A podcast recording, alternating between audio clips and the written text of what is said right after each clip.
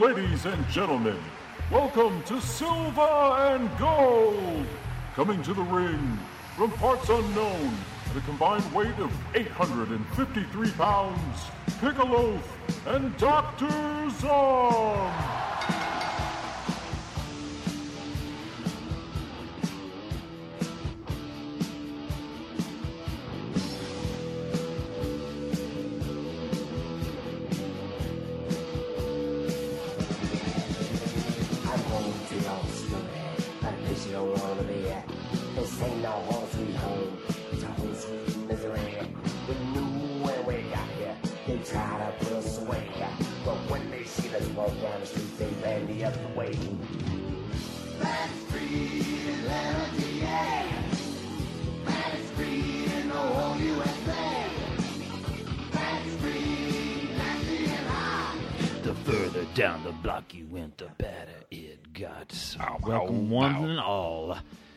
Silver and Gold is back and still tired because we're old.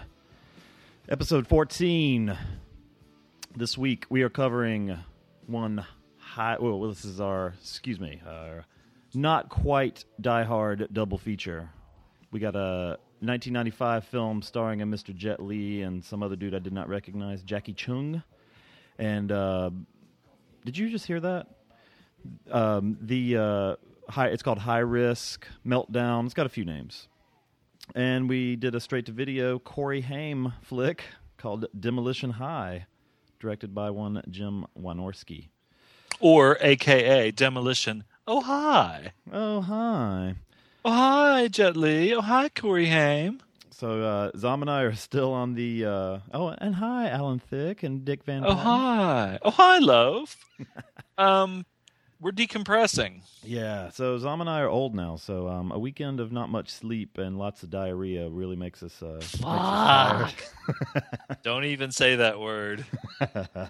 Jesus H Christ! It was a um, boiling cauldron of debauchery. Uh, and, uh, this uh, past weekend, Horror Hound 2011, Cincinnati, Ohio. Um, and um, let me tell you something, people. Um, I did last year what I think a lot of people are doing this year. Um, I was going to go, and I didn't go. And then I saw everybody's pictures and how much fun every and all the posts of people talking and how much fun they had, and I regretted it from the the very minute that everybody came back and started posting stuff. And I went this year. It was fucking awesome.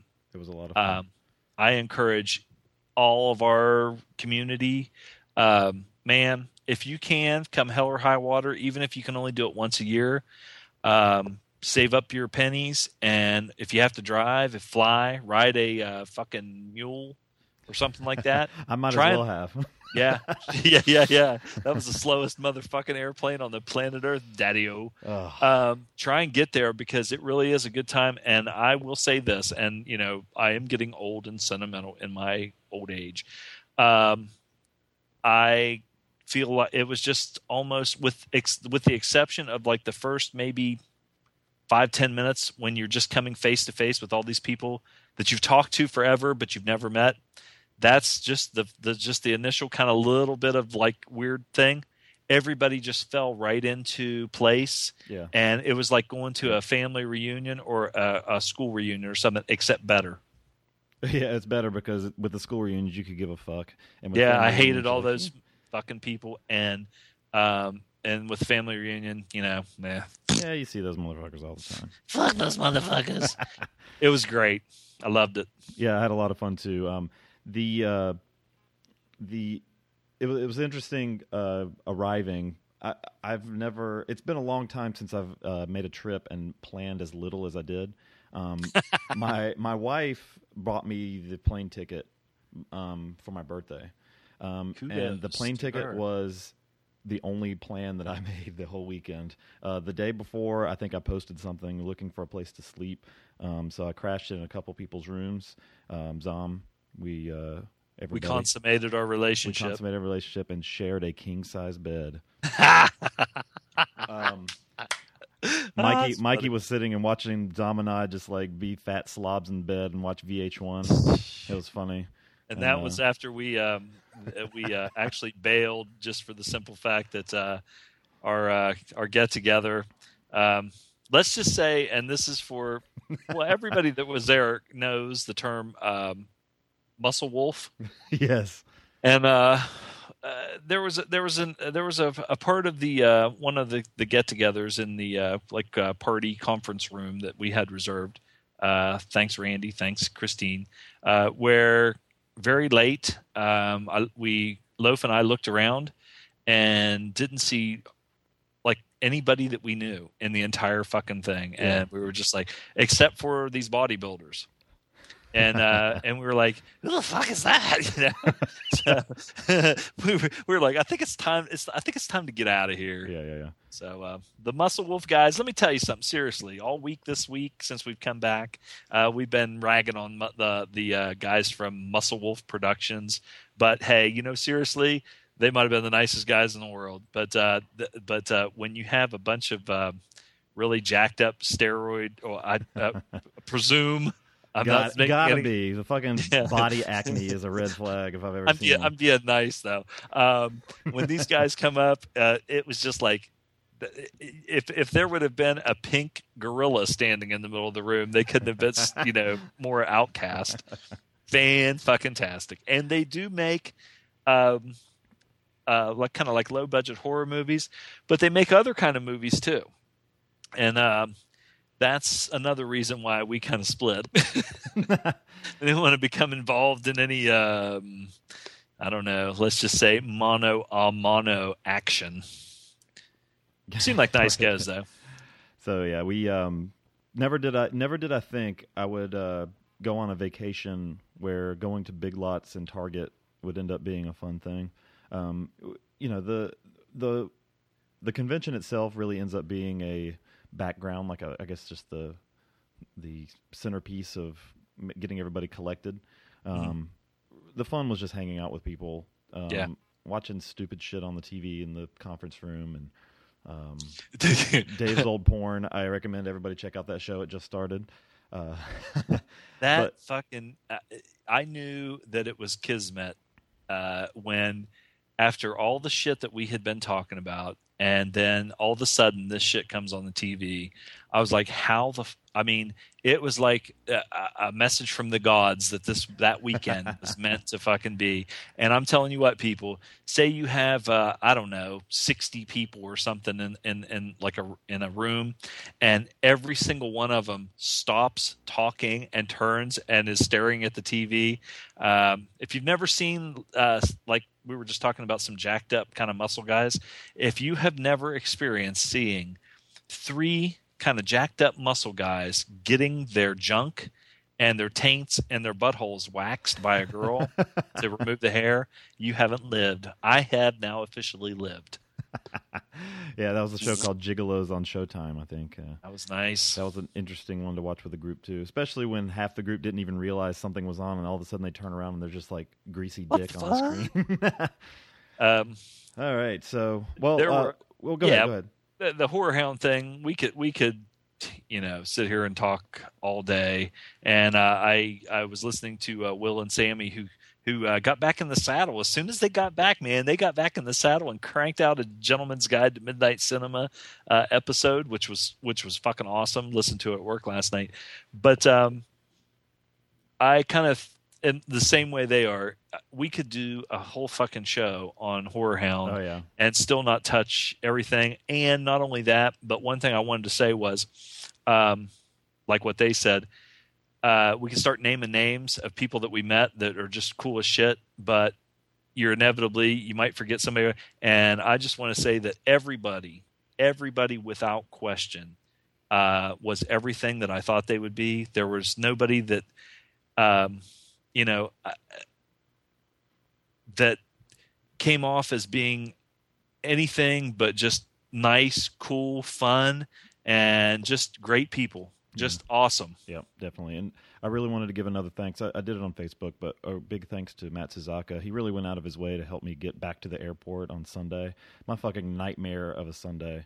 Uh, I was just I was beat, and um, I have to drug myself to fly, so uh, I was already not looking forward to that, and I just couldn't walk around anymore, and I knew he had to get home, and I felt guilty just having him hang around. And Matt lives north of where we were hanging out, and the the airport is about forty minutes south, um, which includes a drive past the Bengals stadium where Mhm. a game was going on. Yeah, against the Steelers. Yeah. So um, I, I just uh, you know I was just like, let's just take me to the airport. I'll fucking find a corner to sleep in. So I get to the airport for an eight o'clock flight at three thirty, Oh. and um, which is fine. I, I wanted to get him back past the airport. I mean, sorry, back past the stadium before traffic hit. Yeah. Um, so I, I, I sat ne- in front of a restaurant charging up my iPod and I mean my iPhone and my iPad, and uh, for a little while, and fucking was eating warm cheese curds out of my suitcase. and um, yeah, it was bad, but uh, they tasted good. I still have I still have half the bag. I don't think they were real cheese curds. They just seemed like uh, just chunks of cheese. But I They thought- definitely were probably chunks of cheese after they had set in your. out of my suitcase all day. So, Yeah. um, but and, uh, j- um, go ahead. Go ahead. Oh, it, I was going to say, I just I finally got get on the airplane and everything seemed fine. I was, you know, I was exhausted just from the weekend, and I get on the plane and make my way to Charlotte, which is about a 25 minute flight from my uh, my home. And in Charlotte, I knew it was a bad sign. You know, I, I kind of strolled. I had an hour. Strolled over to the gate, and as soon as I sat down and got comfortable, they came on the intercom and said, "You know, the flight is not going to be leaving from this gate. It's going to be leaving from this gate." So the whole group gets up as a herd and starts walking through the airport again. Ugh. And um, I, I really had flashbacks all of a sudden as soon as it happened of the of it, in the movie uh, Airplane when the plane was crash was crashing, and they kept saying flight whatever now arriving at gate twelve. Gate 13, gate 14, and everybody's running. That's exactly what it felt like because the whole group was just like going gate to gate. But um, the uh, the so the flight was late, and they automatically said um, this flight may be oversold. Mm. So they were offering a voucher to spend the night and 225 bucks or something like that to fly again. Or you know, they were going to give you a ticket for the next day. They were going to put you up in a hotel and give you a voucher. And I was honestly considering. I was so fucking tired and drugged and Mhm. and you know, I texted I texted my wife and you know asked her and she said I don't know, I don't know. And because you know, it was going to be tough for me to get home from the airport the next day. Right. And um, so finally, we get on the plane. I was just like, oh, I'm just going to do it. I mean, I'll be home soon. And uh, the flight ended up not being oversold, I guess, because nobody took the offer, and but everybody seemed to be on. So uh, they they come on the intercom about 15 minutes after we boarded and said, "There's a dent in the in air intake of one of the engines." Jeez. and it's something we have to document in a logbook. So basically, the logbook wasn't there, and I don't know what that even means. Why they just can't fucking write it on a piece of paper or whatever. So I'm kind of in my in my weird druggy haze. Um, I'm like, on one hand, kind of panicking. I'm like, what if this fucking engine just blows up? And at the at the other time, annoyed. And there was this fucking old lady with the plague next to me. She just kept going like blowing her nose really quietly in a tissue and coughing very quietly. I'm like, oh god, oh, I was freaking out. Two and a half hours go by of sitting on this runway waiting for a logbook to write down there's a dent, and oh, it was I, I was not in a good state. My uh, I don't know. So finally, Uh, I, I get uh, home at I get home at two fifteen. Or no, I didn't get home. I got out of the airport in Raleigh at two fifteen. But Oh, if you've if you've ever seen the uh, uh, Chuck Palahniuk uh, or read the Chuck Palahniuk book uh, Choke, and he's the guy that did Fight Club, Yeah. um, things like we can't find the logbook are sometimes code for you know there's a fucking uh, guy with a gun uh, in the airplane or the pilot's too drunk or you know it's like security because they don't want people to panic. So you never know. But i'll tell you what seriously i was literally getting worried about you because i you know everybody when they got back um, as Vish said, I left like Batman, like a fucking thief in the night. uh, and the simple reason for that, and I want to explain this to people, we stayed up like forever. Okay, I slept two hours the night before from four to six. Got up, took a shower, went for a walk, and um, and hadn't slept. And then it's four o'clock in the morning the next morning, and we're still like up. Yeah. Uh, the um, like security guard and maintenance guy came up and uh, basically told everybody, "Hey, you know, you fuckers got to be quiet. it's like three thirty four in the morning, and we're in there. And it wasn't like anybody was doing. It was just there were so many people in there." And everybody was talking that you had to talk louder and louder so you yeah, could yeah. hear and it just became like almost like there was a jet engine in that in that little party conference room thing or and um but anyway i um i looked over at will and by then when i came back up i rode down with the security guys. When i came back up um everybody was leaving and I, I heard him saying you know ah the cops came and told us we had to leave which they didn't say we had to leave. They just said keep it down. But it was a good thing because you know it was and what are you going to do? Fucking how long can you stay up? So i sat down by will and he goes what time are you leaving? And i had told loaf the night before i said you know i really would like to because of working midnight shift I know I'm, and especially after staying up that late, I know I'm going to start getting tired. And I had five hours to drive, and I just thought to myself, man, you know, I'm wide awake right now. I can't, you know, uh,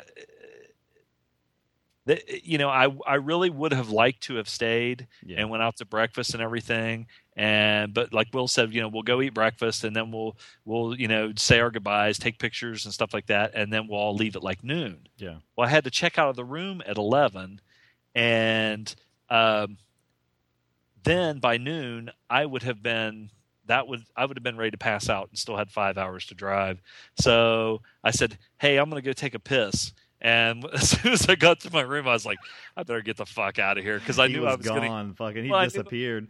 and I knew I was going to hear, you know, oh come on, come on, come on, stay, stay, stay, and I would- and they, and they would have talked me into staying, and then I would have been fucking miserable, and I probably would have had to stop and get a hotel room on the way home. W- So- Will, Sammy, and I go down to Zom's room at like four thirty, and Will Yeah. just banging on the door, like that fucker's not going to answer the door. And this guy with the fucking like miserable pale face sticks his head out next door, just looking at us like, ugh. That's And, uh, funny. I got to crash. I, I luckily I crashed with uh, Matt Suzaka on, and he had an awesome place. His fucking hotel was like a was like a fucking apartment. Where it was really weird. It was right at the end of the street, right down the street from Really? us. But I mean, Well, it had see, a fucking fireplace in there. We we were just missing the bearskin rug, but I, I know. I know. From now on, um, even like I said, okay, it's nice to stay in the place that's having the thing. yeah, But even I went up to Bryn's room when he checked it in, which was right across the street, and I would say, like I, I- I said before, it was equally as nice as the uh, uh, Crowne Plaza or whatever it was that the convention was in, yeah. but it was even nicer because like th- they had a. Um, uh, like I said, he had a little mini refrigerator. He had a microwave and a wall and a, like a safe and all this stuff and everything.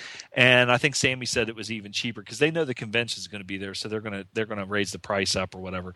So from now on, uh, yeah, I will definitely seek something else out. And uh, Sammy, we didn't know what happened to him the the one night because you know we are like, are you going to drive back and then come back? And then he just disappeared and.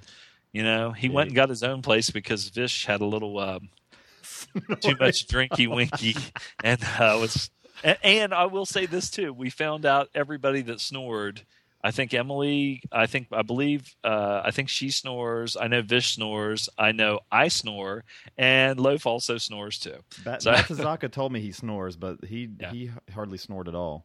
Well, who the fuck doesn't snore you know it's it's the jizz gurgling in the back of the throat from the mu- muscle wolf oh, Muscle Wolf. But uh, Um, yeah, people seriously, uh, and and I wanted to say that's when when I uh, started to cut you off there a minute ago. Um, so, somebody that I really want to really really want to thank is uh, Jacob and Yuri.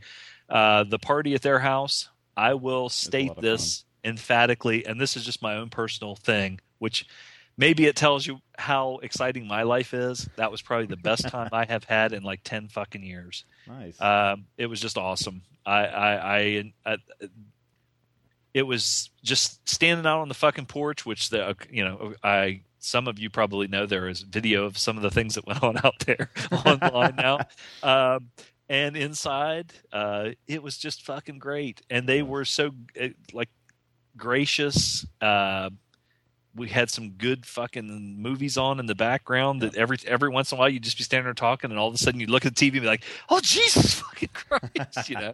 it was phenomenal. And those guys, um, you know, it's I always uh, you know, like if you have a party at your house or something like that, you know, sometimes whatever, but it was just a blast. It Yeah. was really was, and they and it was uh, it was wonderful for them to invite us all, and you know, they, uh, the food was great, fucking great. Yes. The pull up bar was great. Was doing pull ups.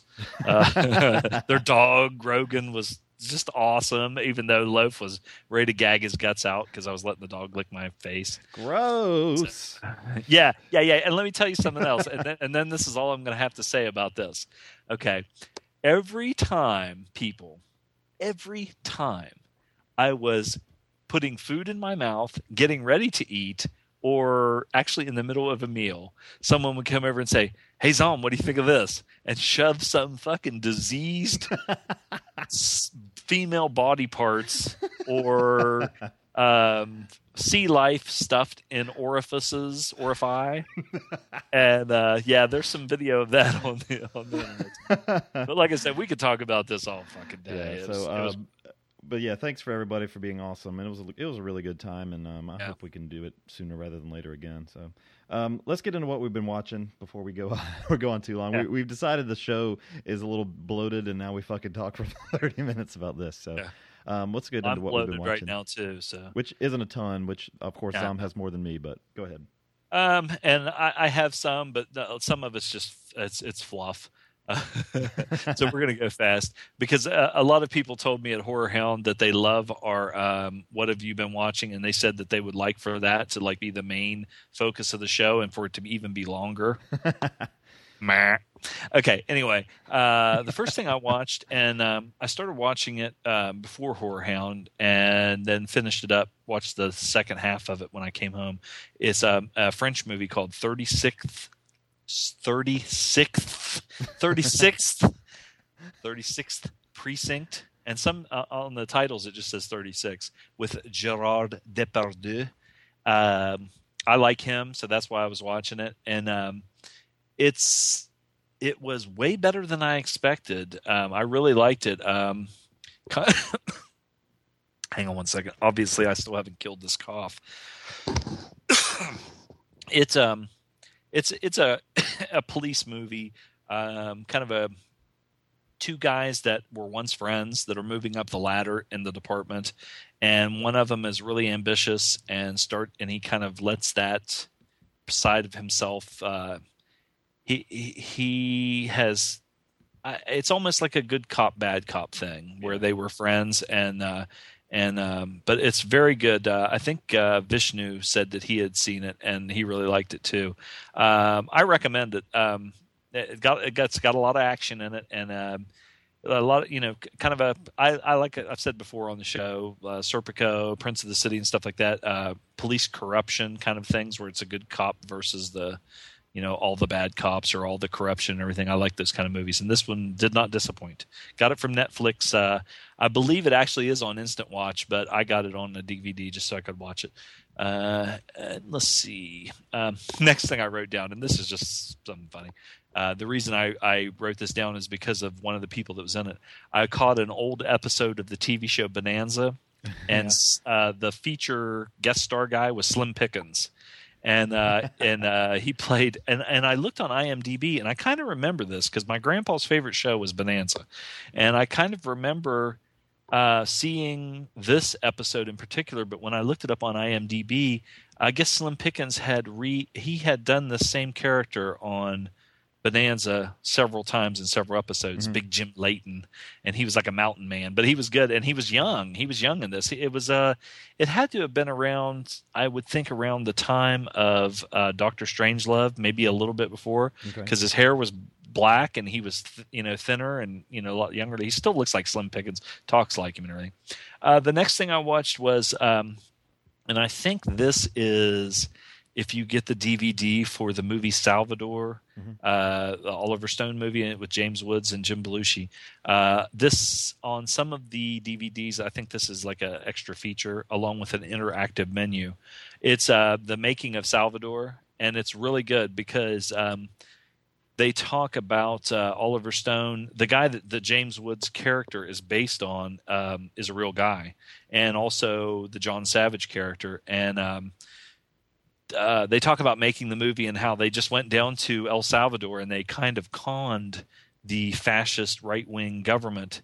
They said they were going to make a movie that was pro, um, you know, pro the right wing who were fighting the communists down there, and so they got the they got them uh, to um, to let them you know film their their troops use their troops in the shooting use their tanks and stuff like that and then they kind of did an old uh, switcheroo and there's a character in the movie called major max Mhm. uh, who is the like the kind of like the leader of the the, the he's like the dictator fascist guy and uh, he's real brutal. Well, apparently there was a guy, and they just changed the name. They changed it from Major Max to or from his real name. They called him Major Bob or Blowtorch Bob, and um, in the movie they called him Major Max. But I looked up this guy, and he was not a pleasant person.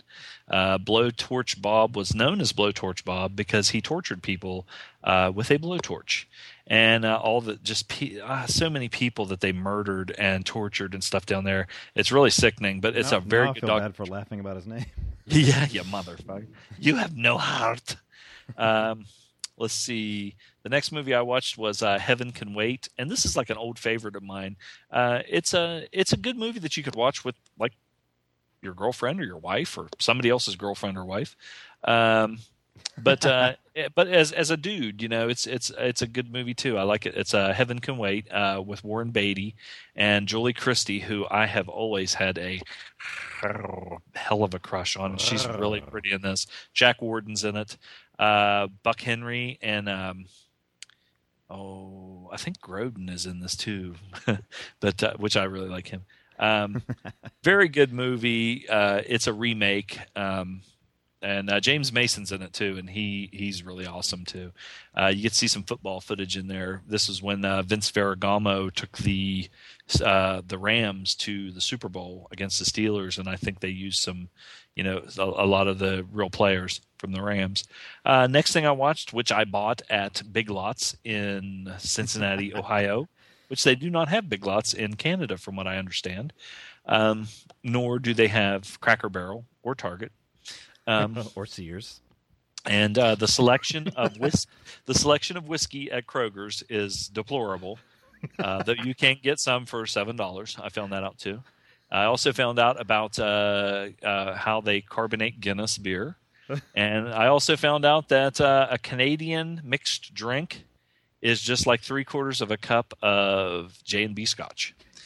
And me and Loaf love that J and B. Uh, it comes out the same color as it goes down.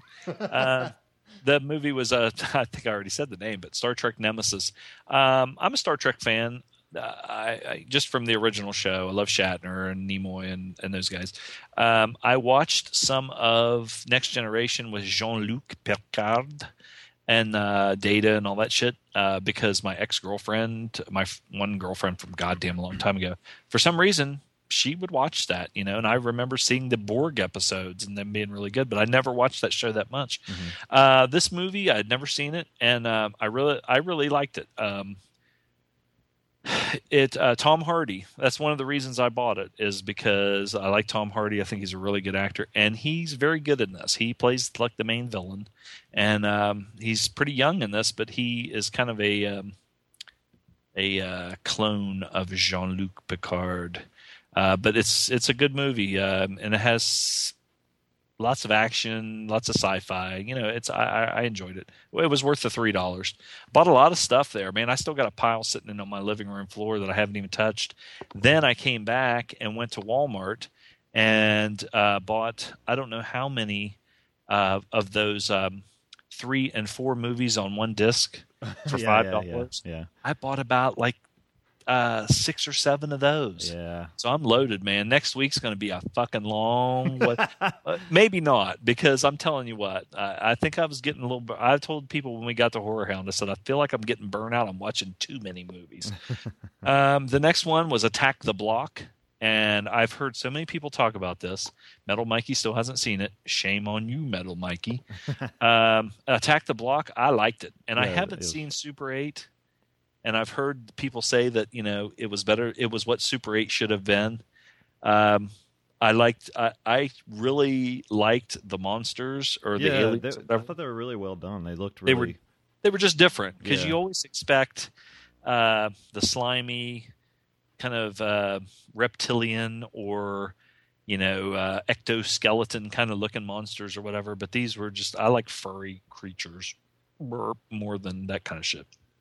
Um, so I like this movie, and um, it had uh, lots of action in it, and I like that the kids. Some people didn't like like it as much because they said that the kids were such kind of assholes and you know thuggish. yeah, yeah. But I kind of like that dynamic of it. You know, Yeah, and and I like what they did because at the beginning I, I could see it. I'm like, oh god, these guys are fucking terrible. and they were jerks. You know, But it it works itself out. Yeah, yeah, and and you see that in in some other movies too, where like um, I, I can't think of anything off the top of my head where people are like. Uh, um, say criminals or something like that, but then they're thrown into a situation where they have to fight off this ultimate evil. I've seen, you know, uh, whether it's like um, assault on precinct thirteen, uh, where the you know it's the the uh, the convicts or something like that. You know, Mhm. so I mean it works. Um, let's see, um, and I really enjoyed it, and I actually I I uh, I added that to. Uh, my uh, top 10 of the year. It might not be on there by the end of the year, but I just added it because I really liked it. Uh, the next one is a documentary. I uh, watched it before Horror Hound, uh, right right before I think like the day before we came, um, or went came. What Freudian slip.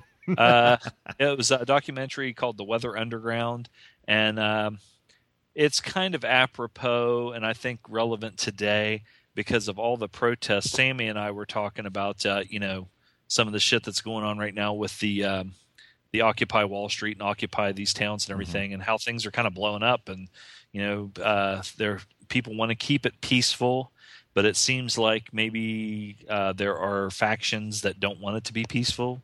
Uh, Right, a lot of police and stuff like that that are doing stuff that they I don't think they should be doing, but um, inevitably you're you're going to have groups like this, and it, and this is kind of also like the um the eco terrorist documentary I watched about the um, Earth Liberation Front, uh, where they're everybody's doing these peaceful protests, nonviolent peaceful protests, and then with the cops doing stuff that they do and everything, there's factions that say, okay, this peaceful shit's not getting us anywhere.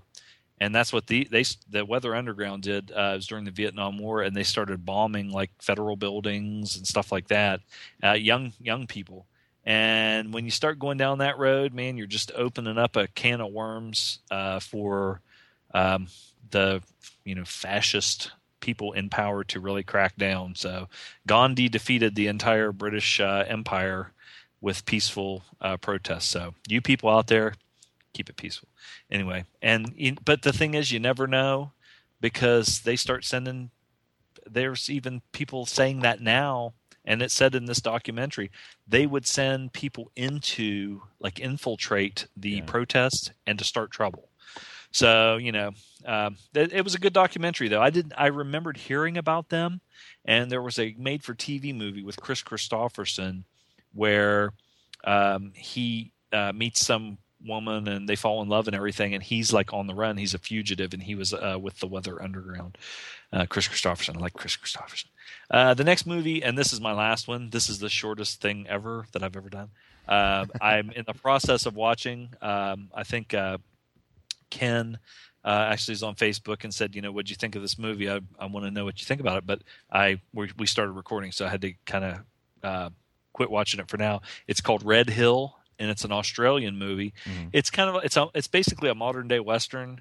And the reason that I um, watched it, other than Australia, you know, puts out some pretty damn good movies um, here lately, uh, is uh, Steve Bisley, uh, who played Goose in Mad Max, is in this, and uh, it was just it's a pretty new movie. I mean, maybe like a couple years old, and of course he's you know much older than he was then. But um, I mean, I was like, man, he's a good actor. So so far it's pretty good. Um, uh, you know, a lot, a lot of action and um, kind of sort of maybe like a siege kind of a, a film.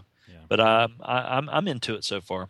But anyway, that's all I have for uh, for this week, and uh, I'll turn it over to you. All right. So um, I hardly watched anything. So besides the two movies, I only watched two other ones.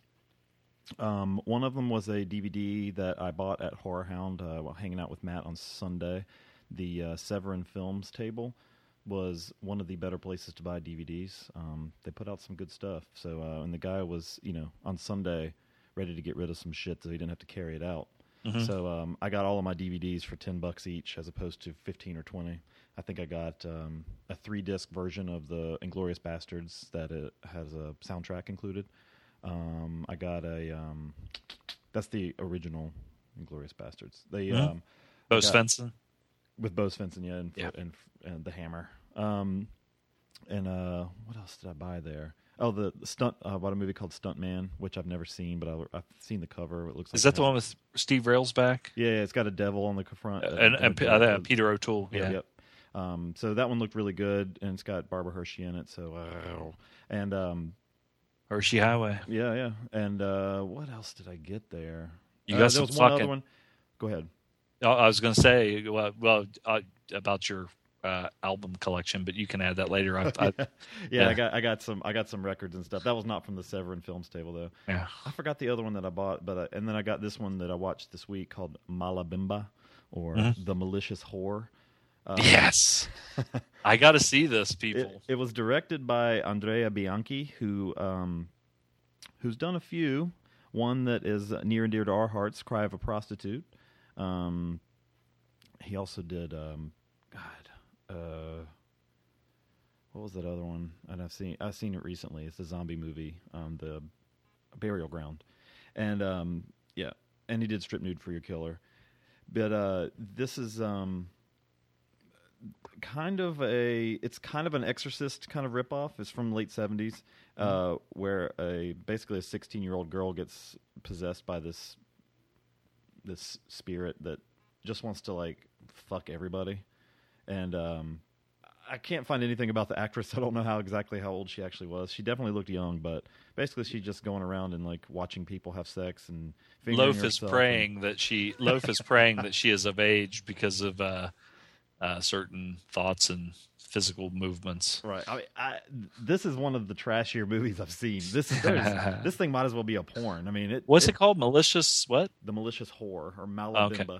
See, and Yeah. it's weird. I don't think Malabimba. Maybe it does mean whore. I don't know, but the chick's name in it is Bimba. Mm. So Malabimba would be like bad Bimba, but um, I don't know. But it it, it was it, it's good. It's you know it's. Well, I uh, need to watch it because uh, I have dated more malicious whores in my in my uh, life than probably most men. So Yeah. we'll check it out. Oot. it's pretty sleazy, but it, I, it was fun. So, um, and then I watched. Uh, uh, well, on IMDb, it's called Fighting Madam, but uh, Iron Angels. This is what Mister McLarge Huge showed to everybody while we were at the party. Um, This fucking crazy Hong Kong action movie. It's like a you know a, a triad gang versus versus like a special forces kind of a Charlie's Angels almost. There's 2 Mhm. chicks that. Uh, And this movie is fucking awesome, yeah, people. Yeah, we so we wa- we watched a lot of it at the party, and I watched it again this week, and um, yeah, it's pretty pretty cool.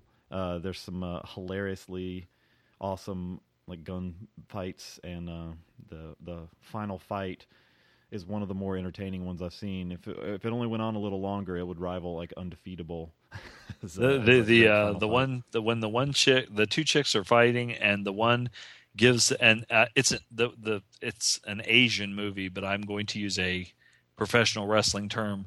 Uh, she uses the Don Leo Jonathan Mormon swing, where she just basically grabs one of the girls by her legs and slings her like a rag doll. Was- That that was so awesome. We actually watched it during the party, rewound it, and watched that part again. it's like, oh my god, here it comes, here it comes. So yeah, that was it for me. So um, You motherfucker. Maybe I'll, I'll probably get more this week. Definitely, I, I'm gonna. But you did watch- you did add some. Uh, was it Planet of the Apes? And uh, what was the other the albums? Oh no, the Planet of the Apes. Vish bought for Toronto uh, for Toronto Scott. I got. Oh, um, well, yeah, that was. Uh, but I uh, now did they make it when they were in the suitcase? Um, uh, they, they didn't get warped, did they? With your uh, with cheese curds? they seem fine. Uh, It was weird. Okay, so I go through security in Cincinnati. This is already the start of the. This is the the prelude to the badness. Uh, I go through the security and the fucking the the um they have to frisk me for some reason, and then my suitcase gets pulled off to the side, and the guy like puts on rubber gloves and opens it up. I'm like, oh shit! So I have to go stand over there with him, and it was the records that got caught by the X-ray. Really? I don't know why. So I took Yeah. those out, and uh, he put he put it back through again, and it was fine.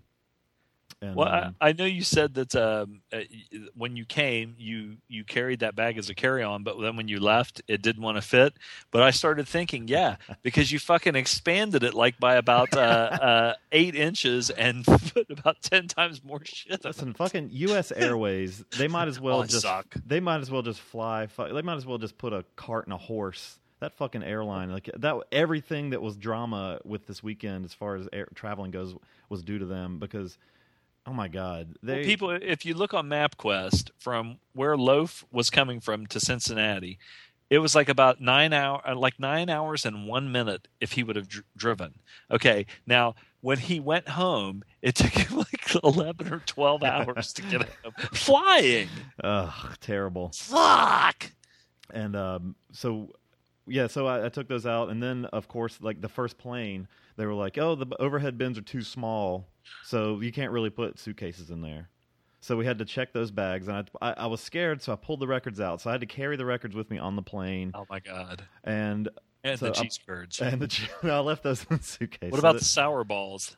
Those uh, those Matt Suzaka inherited because i didn't I was almost pissed because I thought you said you were going to leave him in the room, and I was like, man, okay. When I got up and Sammy and Will came down and gave me a pep talk, I was like a a a, a, a uh, when they have a racehorse and it's down and they said we got to get it back up on its feet. I mean, I'm telling you what, people, I was so fucking tired, and stuff was coming out of my body. Uh, and they came down beating on the door, and I was sitting in on the um, let's see, the the the uh, room that I had. It had chairs over by the window with like a desk and stuff, but there was yeah. this one chair that I was sitting on a lot that was made out of porcelain, and um, it was located right by the shower. And uh, I hear boom, boom, boom, boom, boom, boom, boom, boom, boom, boom, and I'm like, God damn it! and they were probably like, "What the hell's he taking so long to get to the door for?" Well, let's just put it this way: um, I was indisposed, but uh, everything worked out. Everything came out. They got me up moving, and once I got up and got moving, everything was cool. But um, um, yeah, that was. Uh, God damn that, that that that whole fucking trip was full of so many memories. It's unbelievable. And I told Bryn, I said I I actually brought my handheld uh, digital video camera, and the only footage I have is when I first got there and I stood in the bathroom uh, pointing it at the mirror, saying I'm here at Horror Hound, blah blah blah blah blah. And then for the rest of the thing, I thought, you know, everybody's taking pictures, everybody's doing little, taking little videos and everything.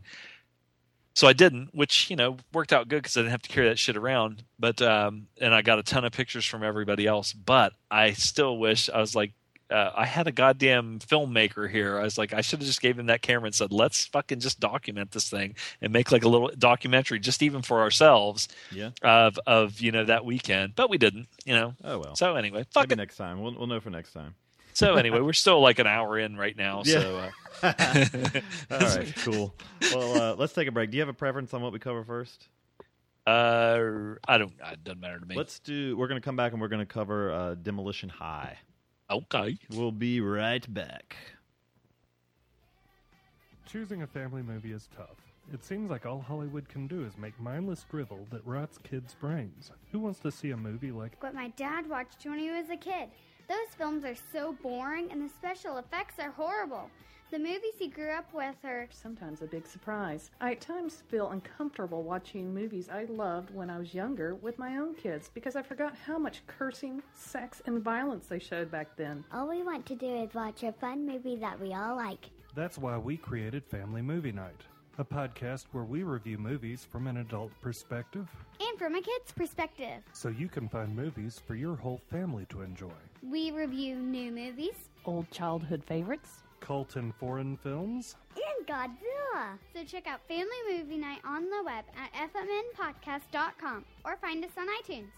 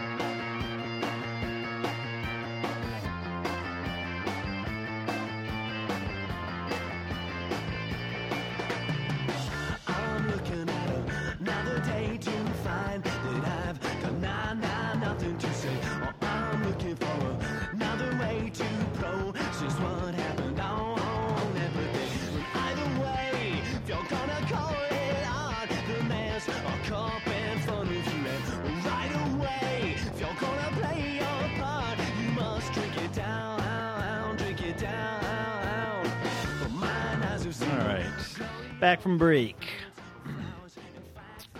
So, uh, Zom, I'll let you synopsize and stuff uh, this uh, Demolition High from 1996. Okay. Um, Oh, I I, I, want to say really quick, I, I feel feel kind of weird sometimes playing the family movie night, considering the filth that we we spew out on the show. well, what's she going to do? Well, you know what? Listen. Okay. That doesn't mean that people. it's people that listen to our podcast can go over there, you know. But I don't think any like uh, eight year olds are going to be, you know, coming over to our podcast. Yeah, there after- might be. After Doc, know. after Doc's kids are fucking full grown, I would I don't know if I'd even feel comfortable with them. Nah. I don't, I don't. I felt weird about looking some of the people in the eye uh, that, at, at Horror Hound because of some of the shit we say. Um, but that's it, I've actually. I mean, I've listened to their podcast, and uh, you know, it says family movie night, but seriously, like some of the movies that they cover are movies that I grew up with, and I've even suggested like you know some of the some of uh, like uh, the Kurt Russell Disney movies to Oh, yeah. Doc, and they reviewed, and so it's kind of fun, you know. But anyway, Demolition High. When a group of terrorists take on high. Uh, Rewind. that is Klingon. Um, when a group of terrorists take over a high school, making the students into their hostages, it is up to several of the students to help prevent disaster while the authorities do their part on the other side. that fucking synopsis was so generic and bland, it's sickening. So, anyway, uh, basically a bunch of uh, schizoid terrorists come and uh, let me tell you something daddy-o the first thing i think of when if i was a terrorist is i think i want to go back to my old high school and fucking kick some ass. But little did they know that corey haim was there to put a monkey wrench up their ass. Lenny Slater. oh my god. So, um, yeah, this is uh, this is directed by Jim Wynorski, who uh, maybe be maybe best known for uh, Chopping Mall. I don't know if you've seen that one. the, the, him and his brother did the matrix yeah, yeah, him and his Just sister. Um, uh, the uh, oh i see what you did there uh, yeah, he did other things such as uh, let me read. Uh, oh, 976 Evil Part Two, Deathstalker Two, straight to video, Return of Swamp Thing. He was a um, a uh, sequel master, Sorority House Massacre Two. Um, now he just does straight to video stuff, mainly um, The Witches of Breastwick and uh, The Breastford Wives. sounds pretty good Sounds like my kind of movie. The Lusty Busty Babacue. baby Q. the devil wears nada. Get it? Um, um, he we'll actually be did, reviewing ninety percent of these movies, even though we're laughing. or at least just watching them. Yeah, yeah. Uh, the uh, he did do "Not of This Earth" from the, the '88 one remake. That my brother likes that one that movie a lot, so it was cool. It was cool to see that. So, um, this was also direct to video, uh, like we said, from 1996. Uh, the so we, when we did the, I I love Die Hard. I, let me say that first. And this was a pretty good representation of Die Hard, although what they got wrong was the, the the size of the building with the number of people holding the building hostage. But oh, they um, well, they got some other stuff wrong too. just a few. Uh, Um, so the uh, basically the terrorists are uh, they're they're basically tea partiers that have, uh, what? what they, What? they they've stolen a missile and for whatever reason they hole up in a school and I'm not sure exactly why because Well, I, I, look, I, can I say something really quick? Sure, I- sure. I, I don't mean to cut you off, but you know, most people would say, okay, by saying that, we might lose some listeners. But after Horror Hound Weekend, I don't think there's very many of those kind of people in our group. yeah So it's it's it's safe. um, it's maybe Muscle Wolf, but I don't even think he would be either. Go ahead. muscle yeah muscle muscle Oh no, he's not down with that because He's he's, down with he's down with stuff that uh, they don't approve of. Sodomy. Go ahead. Um, so we get we, we get a we get a good uh, feeling for what the movie's going to be like right at the beginning when a, a Mm-hmm. building explodes and you could tell that it's just like a cardboard model. Mm-hmm. Um, it was pretty awesome. The um, and right off the bat, uh, we as you see the credits roll by, I was thinking to myself, nothing says action like Haim, Thicke, and Dick Van Patten. Yeah, Dick Van Dyke. um, there was a guy, and I don't know why. I, I mean, I don't even know why I found it funny, but uh, I think he might have been a cinematographer named Zor and Hostatter or something like that. The name was so fucking weird. I thought this can't be like this guy's real name. It has to be like a fake name because he doesn't want to be associated with this shit. But Corey Haim was the executive producer, so you know he he added a lot more than just his star power. he added all that all that license to drive money. Um, so yeah, the it, it takes place in May, well, largely in Mayfield High School. Basically, the terrorists are chased into here by the cops, by one cop, uh, because that's all they could afford was one car. One And, dumb um, fuck. and so the cop the they they get chased into Mayfield High School, um, which I said was the home of twenty something students and thirty something cheerleaders. Yeah, yeah. and uh, the, so during the chase, is uh, you know, the, one of the cops gets shot by the terrorists, and uh, well, well, I guess we they they break into a, a high risk or high risk a uh, high security, which medium at best security facility, and steal this giant crate. And the I, I, I thought of both of us when the uh, the security guard and this chick with huge tits gets out and he just is like looking at her tits and he does the like the classic like he slips the word breast into it. I said the breast way. I mean the best way. You know like that corny shit. Um, but they so the, the basically the fucking terrorists get away. Uh, they have their opening.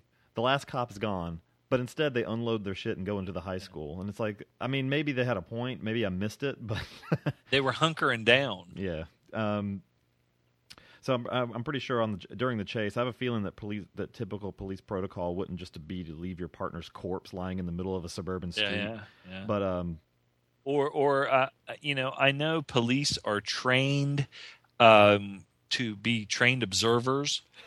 We're chasing a big white truck. There's a big white truck. They they, they even came across it. There's a big white truck uh, that's uh, that did this, and then they then when the guy get the partner gets killed, he goes, "I'm in pursuit of a big white truck." yeah, fuck. That's pretty. Uh, you know, I don't know. It was a big white truck, it but was I definitely a big white truck. get a little bit more detailed there, buddy. So the um, I get maybe the, maybe in this town, which they never, they never said what it was. It's pretty obvious that it's just filmed in California from all Yeah. the big hills in the background. But uh, you know, maybe there's not that many big white trucks in this small town. So- I like that one. So uh, at, we're getting a little parallel story at the beginning. We're getting the the you know the terrorists stealing and going on a chase, and at the same time we're getting uh, Lenny Slater, Corey Haim's characters, his first day of school, and he's from the Bronx, man. And Yeah, um, he is, and he lets people know it. and so you know he's getting into trouble with all the jocks and everything, of course. And he's got the biggest fucking hoop earring that's so ridiculous Mhm. looking. Corey Haim does. It's probably a clip on, but I don't know. Maybe he had his ears pierced. Who knows? Um, I think that guy did anything he could to try and be cool, Yeah, yeah. you know, and and just fucking fail. So, um, and so he gets caught like looking into the girls' shower room, and I, I was just left wondering why was it why why it was so easy to access the women's shower from the men's Well, locker room. Like all they yeah. had to do was fucking stand up on the benches and look at. The only thing that they had separate, you know, there was no wall. They just had lockers. So I mean, the lockers separated the men from the women. Yeah, And if it would have been Porky's, let me tell you something, people. I'm uh, now I don't know if the cut we got was was some kind of other, you know, like a, uh, something that had been cut up. This movie was rated R, and they're looking at the girls in the shower room, and we didn't see. I didn't see any tit. no tits at all. Uh, maybe when one girl like throws a towel at, when she realizes she's getting looked at, there might have been a little slippage. But uh, but other than that, no, no if, nudity if you're all. if you're going to get an R rating, you know, Jesus Christ, it it just it, all man. it said was R rating for violence and um and language. Violence and language. That's that's I mean, pretty pathetic. especially especially when you're now uh, uh, directing goddamn movies called "Busty Cops" and "The Jewel of Denial." Yeah, fucking. But you know what? It was a different time. It was it was like the Reagan era, I think. So maybe that's why. no, this is Clinton era, What was what year was it? '96. Oh, 90. Jesus Christ! I thought it was eighty. I thought it was eighty four, eighty six. Maybe I'm thinking of the other one. What was the other one? '95. But It's Hong Kong, always, Hong Kong films always feel about a decade older than they actually are. so- Yeah, you're right. It was ninety. It was it was the nineties because everybody was doing the well. Several people were doing the flannel thing, but they weren't doing like the cool grungy flannel like Eddie Vedder or something like that. Yeah. from uh, like Seattle. They were doing the the, the preppy kind of yeah. Nine hundred two one zero flannel. You saw, yeah, yeah. Well, you saw a couple of flannels around the waist, so that was uh, Yeah, yeah. So um, it was a nice, nice bazooka moment. That that was most of their budget, I think. yeah. Um, it was the when they- Laws rocket. they blew they blew up their one and only police car. Um, well, they had a few, I guess, later on that were just parked, but um, I had a good laugh at the fucking like pockmarked security guard Yeah, he was fat and gross. when he runs out and he's like, "Hey, you guys, freeze!" and then just gets blown away by Uzis. We had a lot of Uzis this week, so I liked when he was smacking Corey Haim, Haim in the back of the head and shit like that. Uzi, That Uzi, Uzi. Um, There was lots of Uzis. yeah. Fucking Uzi Uh, so the uh, uh, I have a note here. I'm trying to remember who said it. Hey man, something. Oh, it must have been one of the students. Uh, the, so all the students are corralled into a. Uh, well, th- I couldn't tell. I guess it took place after school because there was hardly any students left in the school, yeah. and um, they're they're kind of corralled into a uh, well, unknowingly into the assembly hall, and one you know these fucking guys are standing around with guns and everything and it takes this one idiot like 10 minutes when Yeah. finally he looks around and he's like hey man something bad's cooking Something that's like really what what what, led you, what made you think that part, for the most part, when they were leading the, or when the people were coming into the assembly room, the, the guys were standing there with the Uzis and shit. And I don't think anybody else even like they they weren't like sitting there in fear. They were just like sitting there. Okay, what do they want? You know, why'd they call us in here? You know, like it was a school thing. Uh, I don't know. I thought maybe you know that that's just bad uh, directing right there or bad editing. I don't Yeah. know. I don't So- know much about film. I'm not talking about like uh, the texture and meta and shit like that. right right You know, like some of these other fucking podcasts, the, these big brainy podcasts. We're all about the tits and uh, you know the fucking uh, blue taco or uh, fucking blue waffle I always say taco. You know why? It's because I said after I saw that that we should go get some of those when we go to eat. We should get some of those blue nachos that are made from like the oh blue yeah yeah yeah and then it morphed into blue taco and i always get it wrong and then i feel stupid because like i feel like the kid that's trying to make a joke but says the wrong thing because you guys all know it's blue waffle that's another story that's another inside joke Uh, so Alan, Alan Thicke in this movie plays the police chief. Um, oh, I guess that's what he is. Um, and Yeah, the FBI yeah. are getting involved, and he's just moved here as well. And um, he had pretty nice hair yeah, he looked pretty much the same as he did in Growing Pains, even though it's Oh, ten yeah. years later. Uh, it's it's it's kind of weird hearing him say shit once. Uh, he he kind of did good not, not saying the. Uh, it would have been weirder, I think, to hear Dick Van Patten start dropping f bombs or something. But yeah um, or uh, i would have liked to have seen dick van patten bang like one of those 30 year old cheerleaders that would have been kind of cool because i like that well go ahead Well, th- so uh, so Alan Thicke's trying to do the tough guy thing, and he just he just really isn't. I mean, he seems like a, he's, Oh. he seems like a fun guy, but Yeah. it's like he's like trying to be all tough on the phone, and he still has that like Alan Thicke smirk that he kind of always has, and he does this like tough guy thing where he has a cup of coffee and spits it out. And I was like, I don't think I've ever had coffee so bad it made you spit take. It's like as soon as he drinks it, he just spits it out everywhere. It's I like at least I can get a decent cup of coffee in New York. Or they made a uh, a um, a documentary about a John Wayne movie like El Dorado or something, the one with James Caan, I think. And uh, the guy that was doing the documentary, they actually put him in in in the the movie is like a, a guy that John Wayne shoots, and they hooked him up to this cable, and he gets shot with a shotgun, so the cable just jerks him back like through this wall or whatever. And the, the they they pulled a joke on him because on the set when they're drinking whiskey, it's always iced tea. So he's supposed to go over, pick up this big shot glass. I mean, like not even a shot glass, but like just a big, big glass that has a bunch of uh, uh, whiskey, which is iced tea in it. And in the take, he's supposed to take it, go over, and just slam it down, slam the, the glass down on the thing, and they fucked with him and they put like real bourbon in there or something. So he's expecting to take a drink and just gobble, guzzle right down, big mouthful. And it was like, uh, so I, I, when I thought about Alan Thicke when he handed him the, um, the coffee, I saw, I thought the same thing you thought. And I thought, God, what'd they do? Hand him a fucking cup full of jizz. I, I thought they were, yeah, I thought they were gonna do a joke or something. Like one of the guys was were fucking with him and like pissed in his coffee or Yeah, something. yeah. But it was just that it was so bad that he had to spit it out. I think I couldn't imagine. yeah, I've never had coffee that bad. Um, I, I got a good laugh when one of the t- one of the students in the assembly hall needed to use the bathroom, and the main terrorist guy, who was played by Jeff Kober, who was fucking ugly, but I thought he did a pretty good, pretty good Yeah, job. His he's- like, he- go ahead.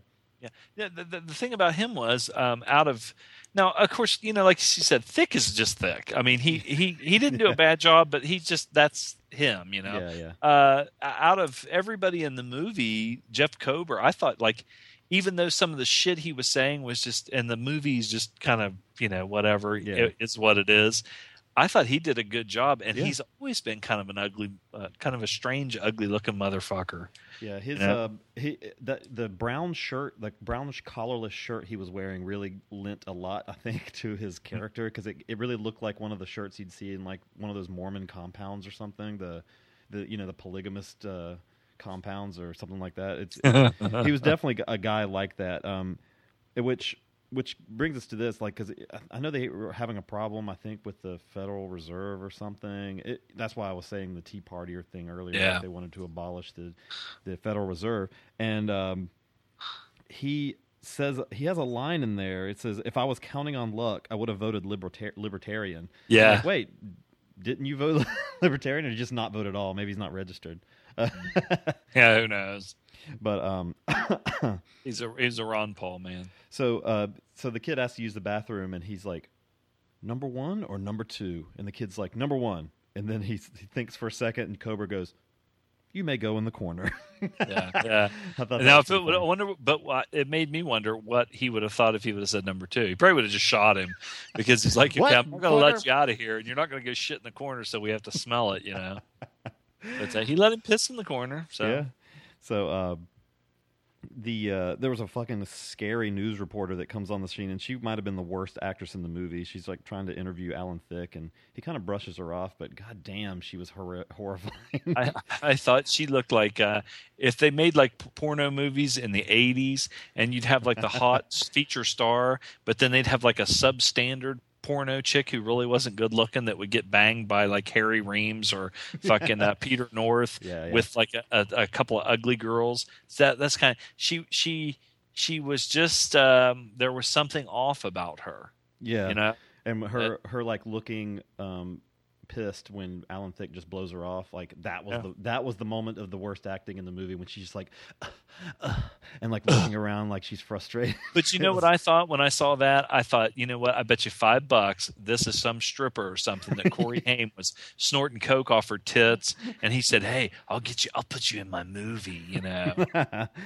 um, yeah, so Thicke's character is is so awesome in the movie. He can call a military general directly at his desk, no questions mm-hmm. asked. Um, and and Dick Van Patten plays this military general. And of all the guys, I don't understand why Dick Van Patten is the military is the general. Like it could have Yeah. been anybody. it didn't. I mean, They maybe mu- they were he trying to get his name. Well, maybe that- maybe he knew so, or uh, he's he was like a buddy of somebody or something because. like I mean, you know, I'm like you. I mean, fuck, I they could have gotten just a a no nobody actor, Yeah. but at least somebody who was kind of like a tough guy kind of a thing. Exactly. And they get Dick Van Dyke and his 50 kids, you know.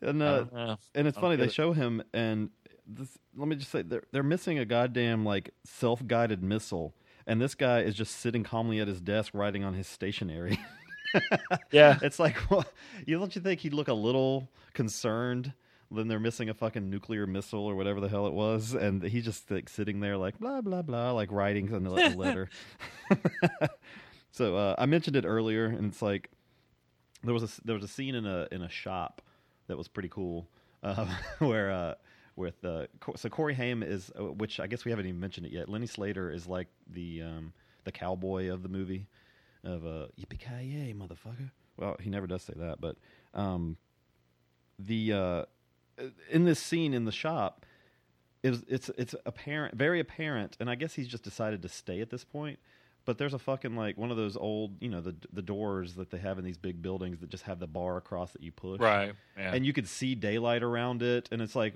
he could just fucking walk out like it's Yeah. like it's like the there's there's only like five terrorists and they're holding this giant building hostage it's like why couldn't the SWAT just fucking walk in one of the doors and deal with it from there which we got to round up everybody in the building. And the building's like a goddamn big uh, consolidated high school. You know, hell, there could have been people everywhere. It took them, you know.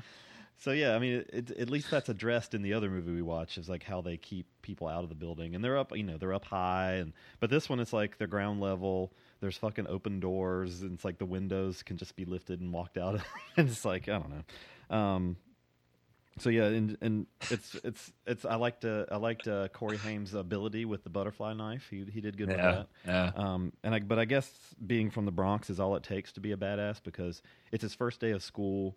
Um, he's a fucking terrific martial artist. He knows his way around. he knows his way around the building like no other. He's never been in this school before. We we gotta we gotta assume at least maybe only once or twice. But he already knows Maybe- where everything is. Kno- knowing knowing uh, uh, movies, you know the way that we know him, he was probably a high school student who was an ex special forces black op operative. You know, Right, right. So, fuck. so uh, they they don't go into why he's so badass except that he's from the Bronx. It's from so- the Bronx, baby. so you just I- walk down. The, the Bronx are like Bad Street, USA. They are. So I guess I'm glad we didn't uh, piss off Emily this weekend because she might have fucking gone rogue on us too. So Oh, oh yeah, yeah, yeah. yeah. I And, uh, and I, I guess I got one more thing to add. Um, as a as a Mac nerd, I thought it was pretty funny seeing a PowerBook Duo 230 controlling this nuclear missile. Uh, minute, hang, hang on, one- hang on one second. Nerd. okay.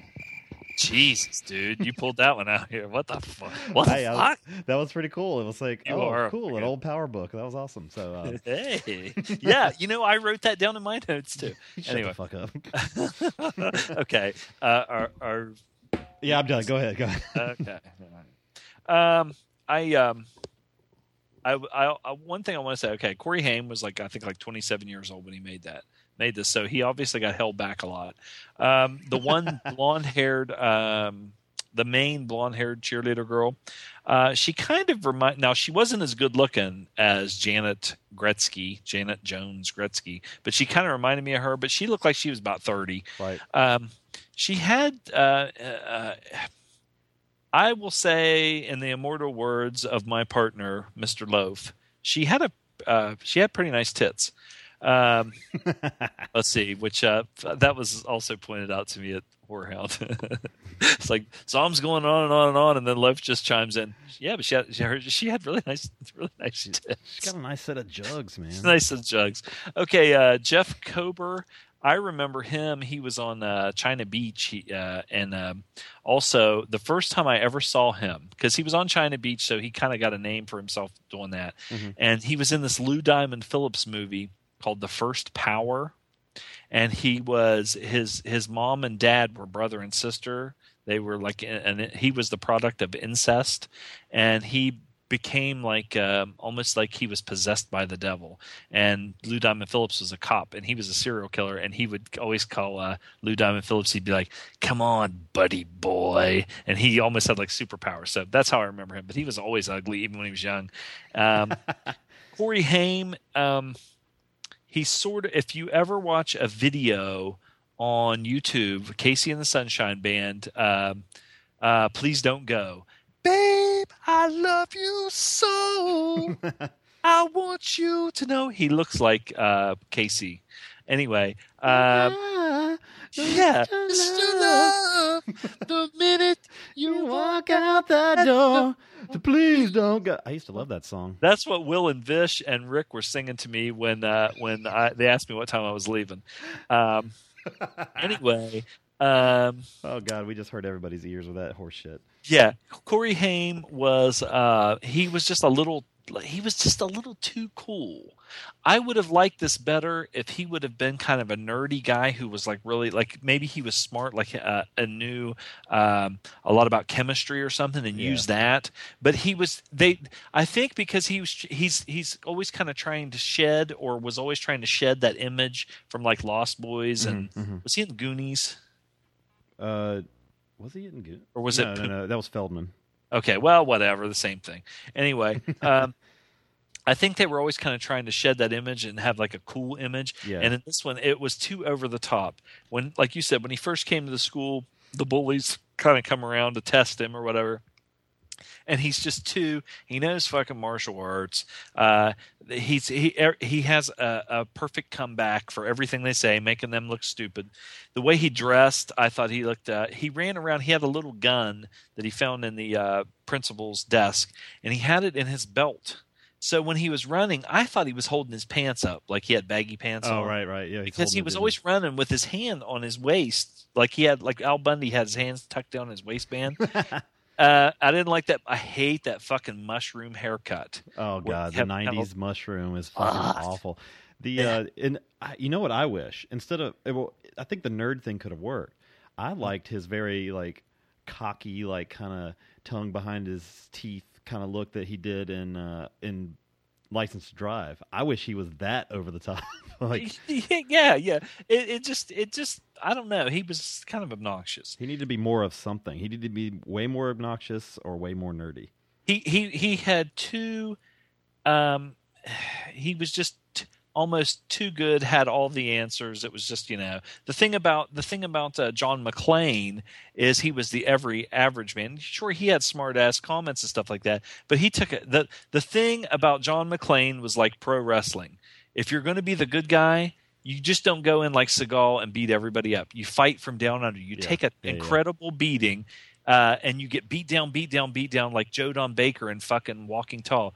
He got they held it, all these guys held him down and took a switchblade and cut him to pieces.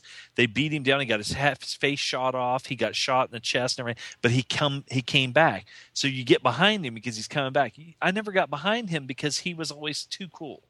Um, and then uh, we had uh, several ponytail bad guys, which was a big thing. now they didn't have super long ponytails. Uh, they had like a shorter, but they had them in a ponytail. Had the guy, one guy had a black Fu Manchu.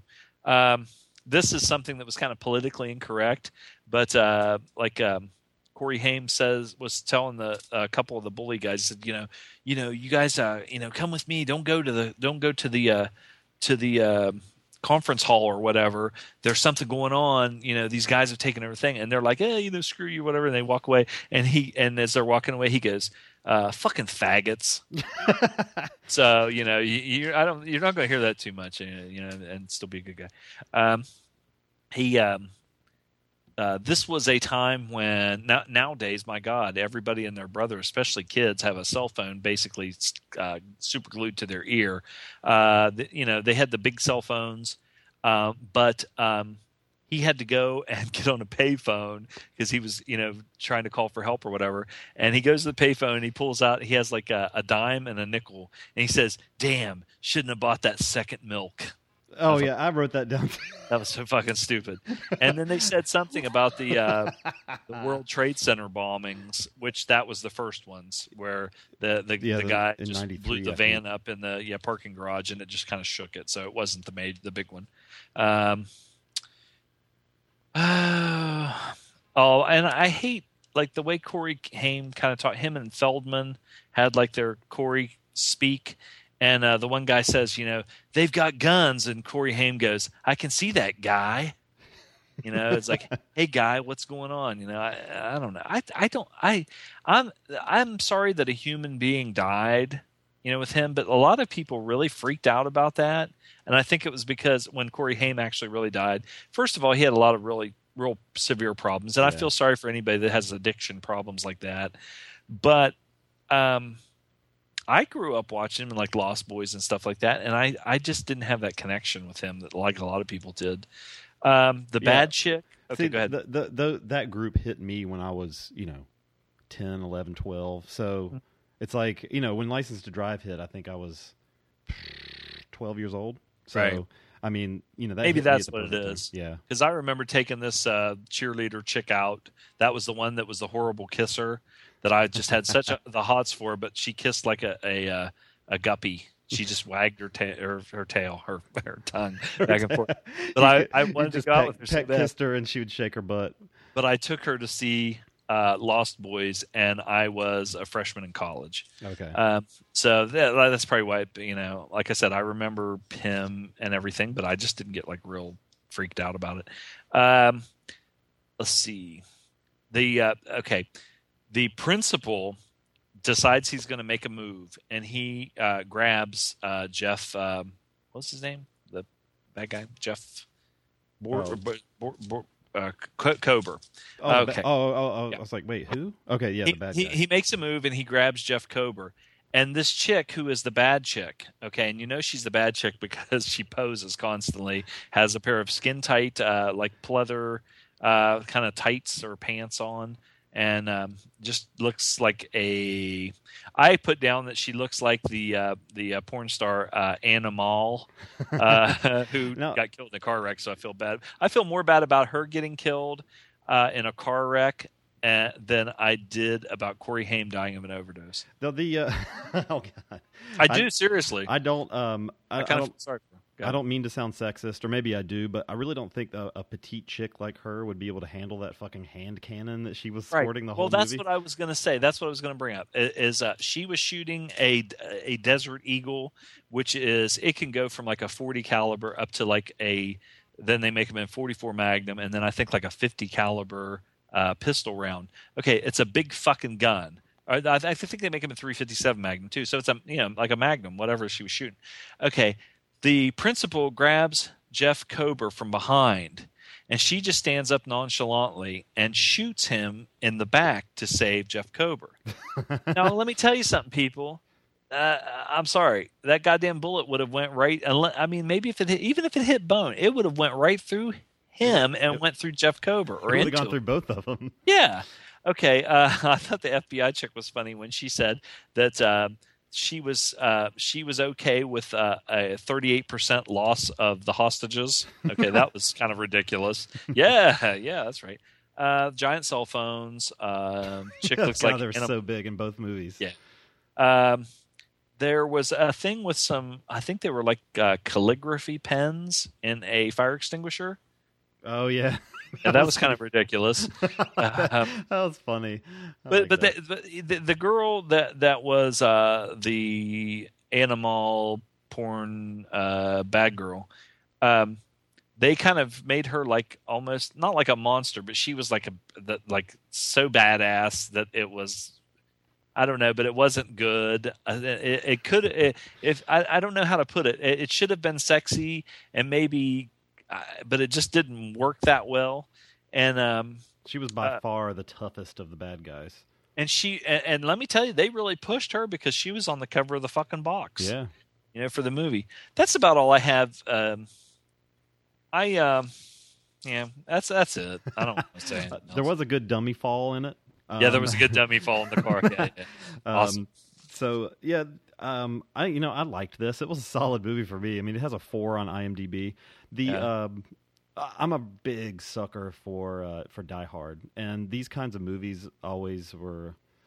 They're they're just fun for me. Um, this is a this is a pretty shitty movie, but Hmm. I feel like this is one of those ones that Hey, these are my notes. I feel like the one, this is a, a one that would play good to a crowd too, um, just because there's really Yeah. there's some really like cringeworthy one-liners and stuff like the whole Yeah. milk thing and um, It's I a mean- bad movie, but it's it's it's because you know it's got some funny shit in it. yeah yeah. Um, oh, and there's a I, I forgot to mention the one guy at the at the power plant. Um, they keep turn they shut off the power and then back on again. For And the whole Southern Grid. Right. And speaking of people that are probably just friends of somebody on the set, the guy that plays the gun, one in charge of like all the switches to turn off the power, Yeah. that fucking guy. Oh All right, turn it back on. Okay. He got to be. He had to have been someone's just like drinking buddy or something. His name was his name was Bernie, and they're like Bernie. He's like whatever you say. Yeah, and if you look in the credits, his real name is probably Bernie.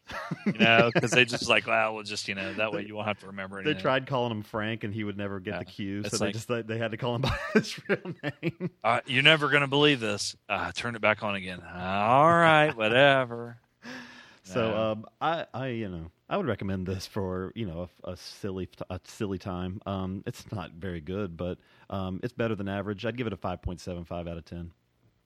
I'd give it. I I actually kind of agree with the IMDb. I'd probably give it a four, but I'm like you. I, I think that uh, um, if you were sitting around drinking with some buds, Yeah, now even when I was sitting here watching it, um, it was all right. I, it, it, it's just it, it's the only thing that's good about it is that it's shitty. it would it would be better.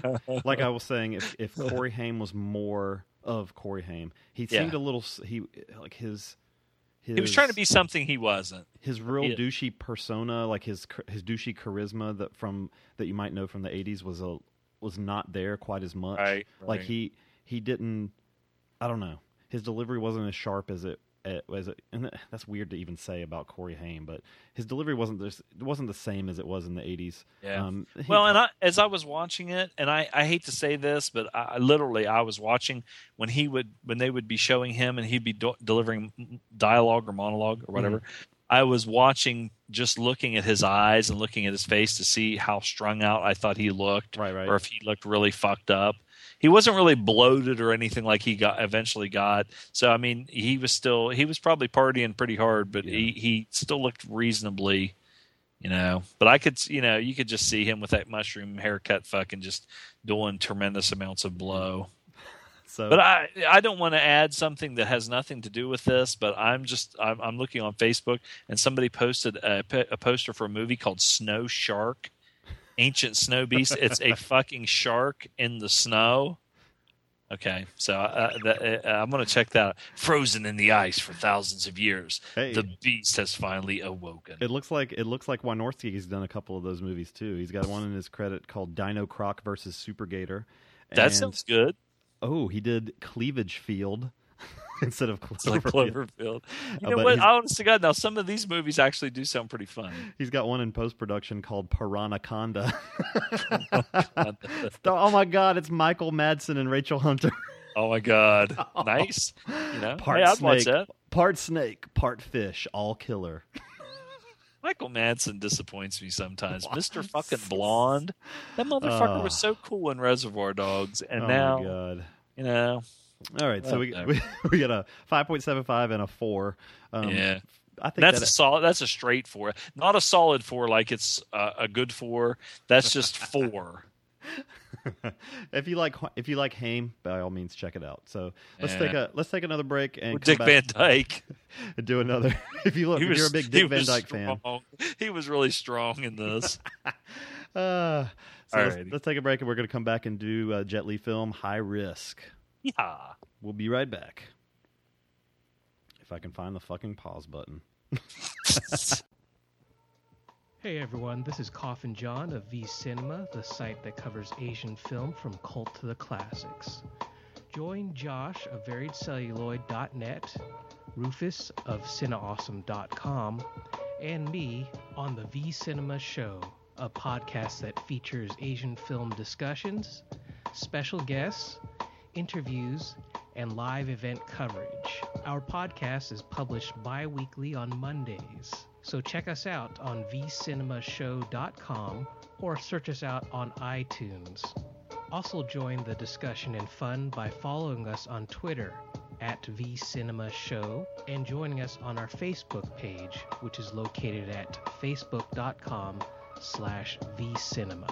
And of course, check out our blog at vcinemashow.com for reviews, features, and interviews.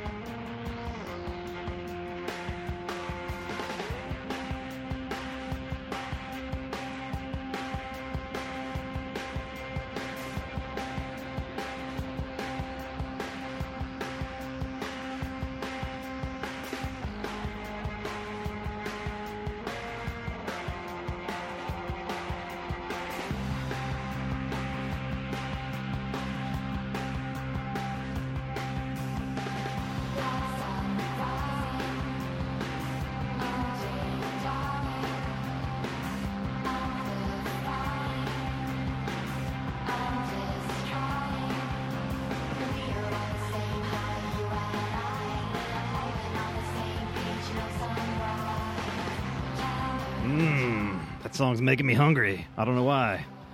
yeah. Oh, okay. Well, we're back from break. Hang on a second. So good. All right. We're going to cover a little film now. Mr. Jet Li. Drive. 1995. I saw a film. Uh, this is from 1995 called High Risk or Meltdown, which that's a weird one. Or uh,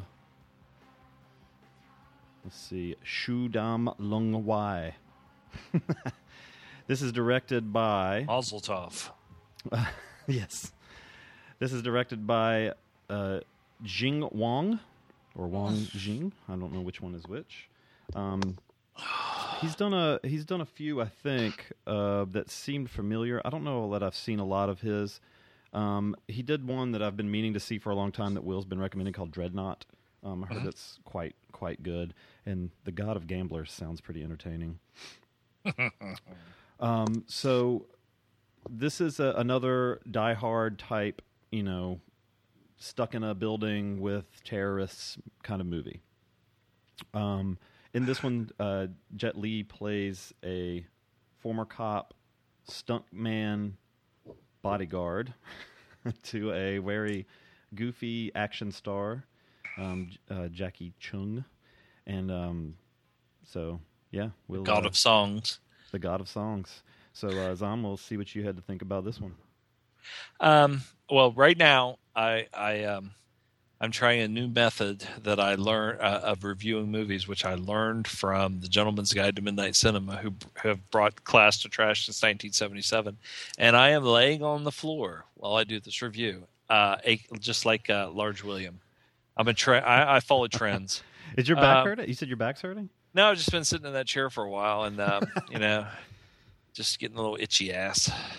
God, Uh, these fucking okay. So the Zubaz pants are pretty thin, but Yeah, yeah. damn, I'm sweating up a storm. I I've got- took mine off. I, I'm sitting here in my jockeys I've got- because got uh, God, I just got this like damp waist and ball Yeah. bag. Oh, there uh, there's something there's something about those Zubaz. Um, they make your bag, your zoo bag, smell like fucking Swiss cheese. like Um, it's straight out of the zoo.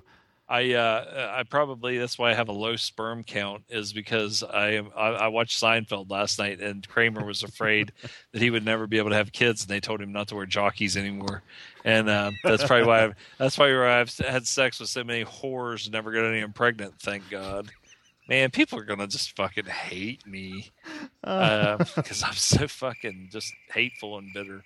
Uh, anyway, you don't come off that way. Anyway, uh, let's see. Um, this movie was not what I thought it was going to be. You know, the initial thing, I I, uh, I have not seen a lot of Jet Li movies. I remember when he first came to America and was in that uh, Lethal Weapon movie, and he was just a total. He was really quiet, but he was just a total badass. Uh, and I have seen him in like I think a movie with Statham. Jason Statham, and uh, um, and um, and of course the Expendables, and maybe a couple other ones, uh, which he's he's been pretty good in. Um, but I expected this just to be a straight up actioner, uh, and I was pleasantly surprised. This movie is fucking funny as shit. And not only is it funny as shit, it, it is just it's just plain fun to watch. Even though it does have a lot of uh, you know a lot of uh, I don't know if it's gung fu or wing chun or whatever it is um, that they're doing martial arts, but uh, you have a, a ton of action, a ton of fighting, and um, and martial arts. Yeah. But it is it has so many silly moments that, but it doesn't take you out of it. It adds to it. It's done in a way that is just really, really just a, a, a uh, entertaining as hell.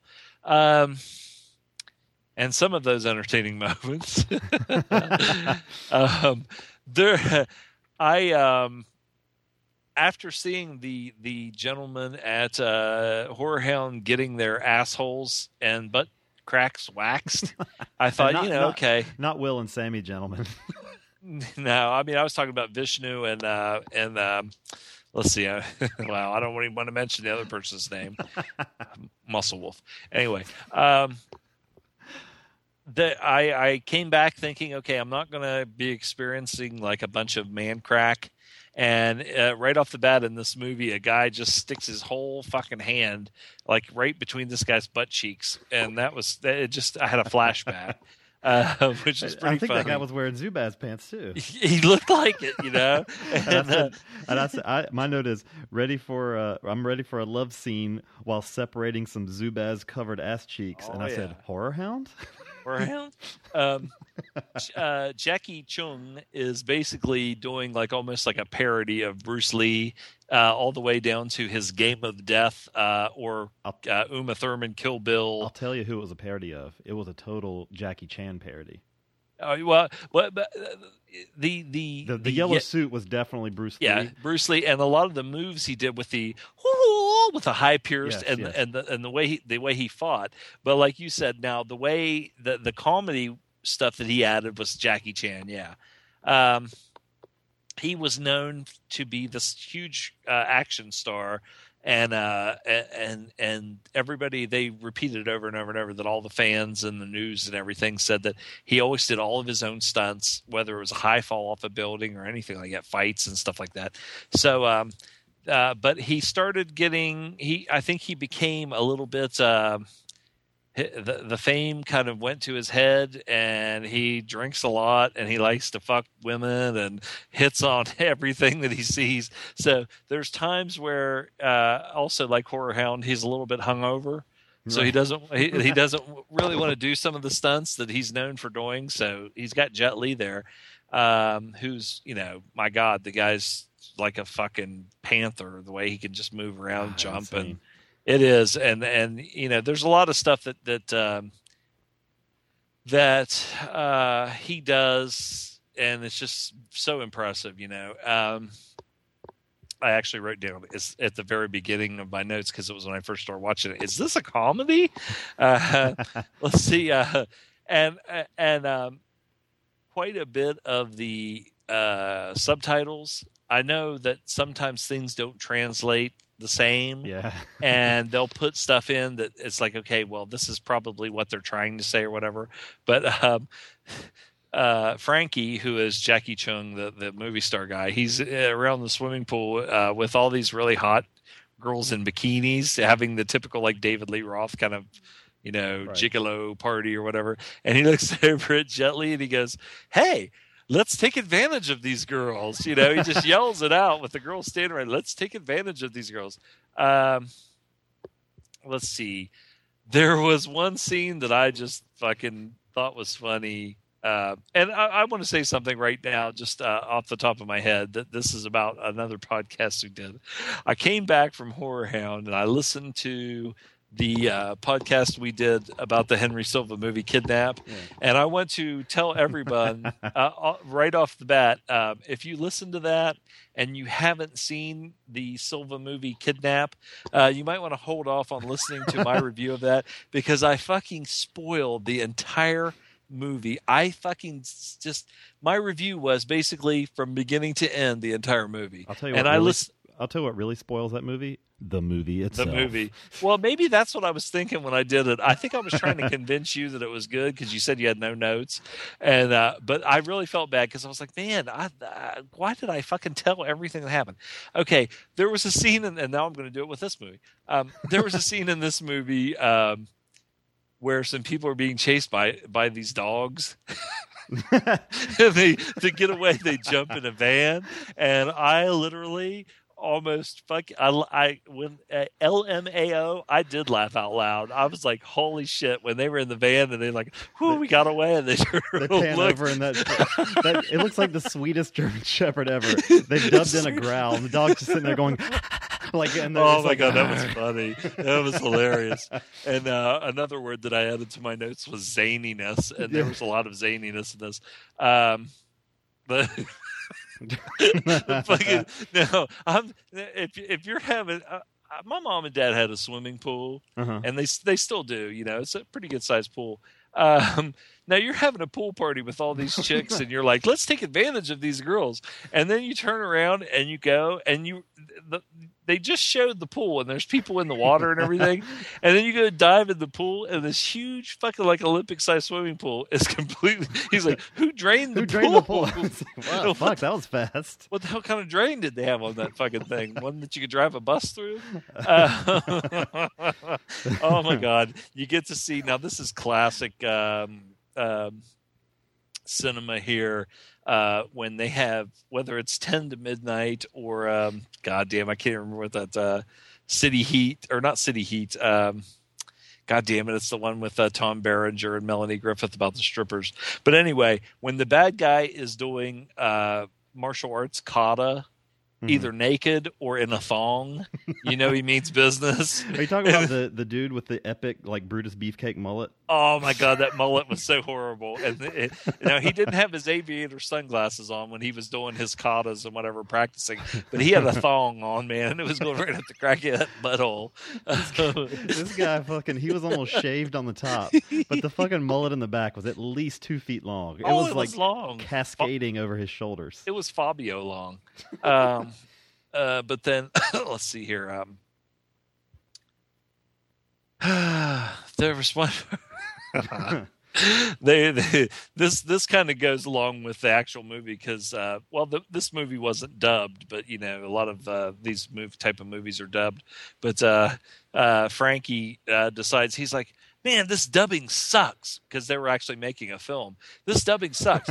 Uh, let let let me do the dubbing for this scene. And basically a giant cockroach is crawling on his hand and he looks down he and, and the entire thing when he's dubbing when he's fighting these guys he's just saying go to hell! Go to hell! Go to hell! Now i don't like i've i've made no bones about the fact that i don't like spiders and i don't like bugs crawling on me and i often have dreams where i will think that there is a big spider like on the couch or something and wake up and like punch a hole in the wall or something like that.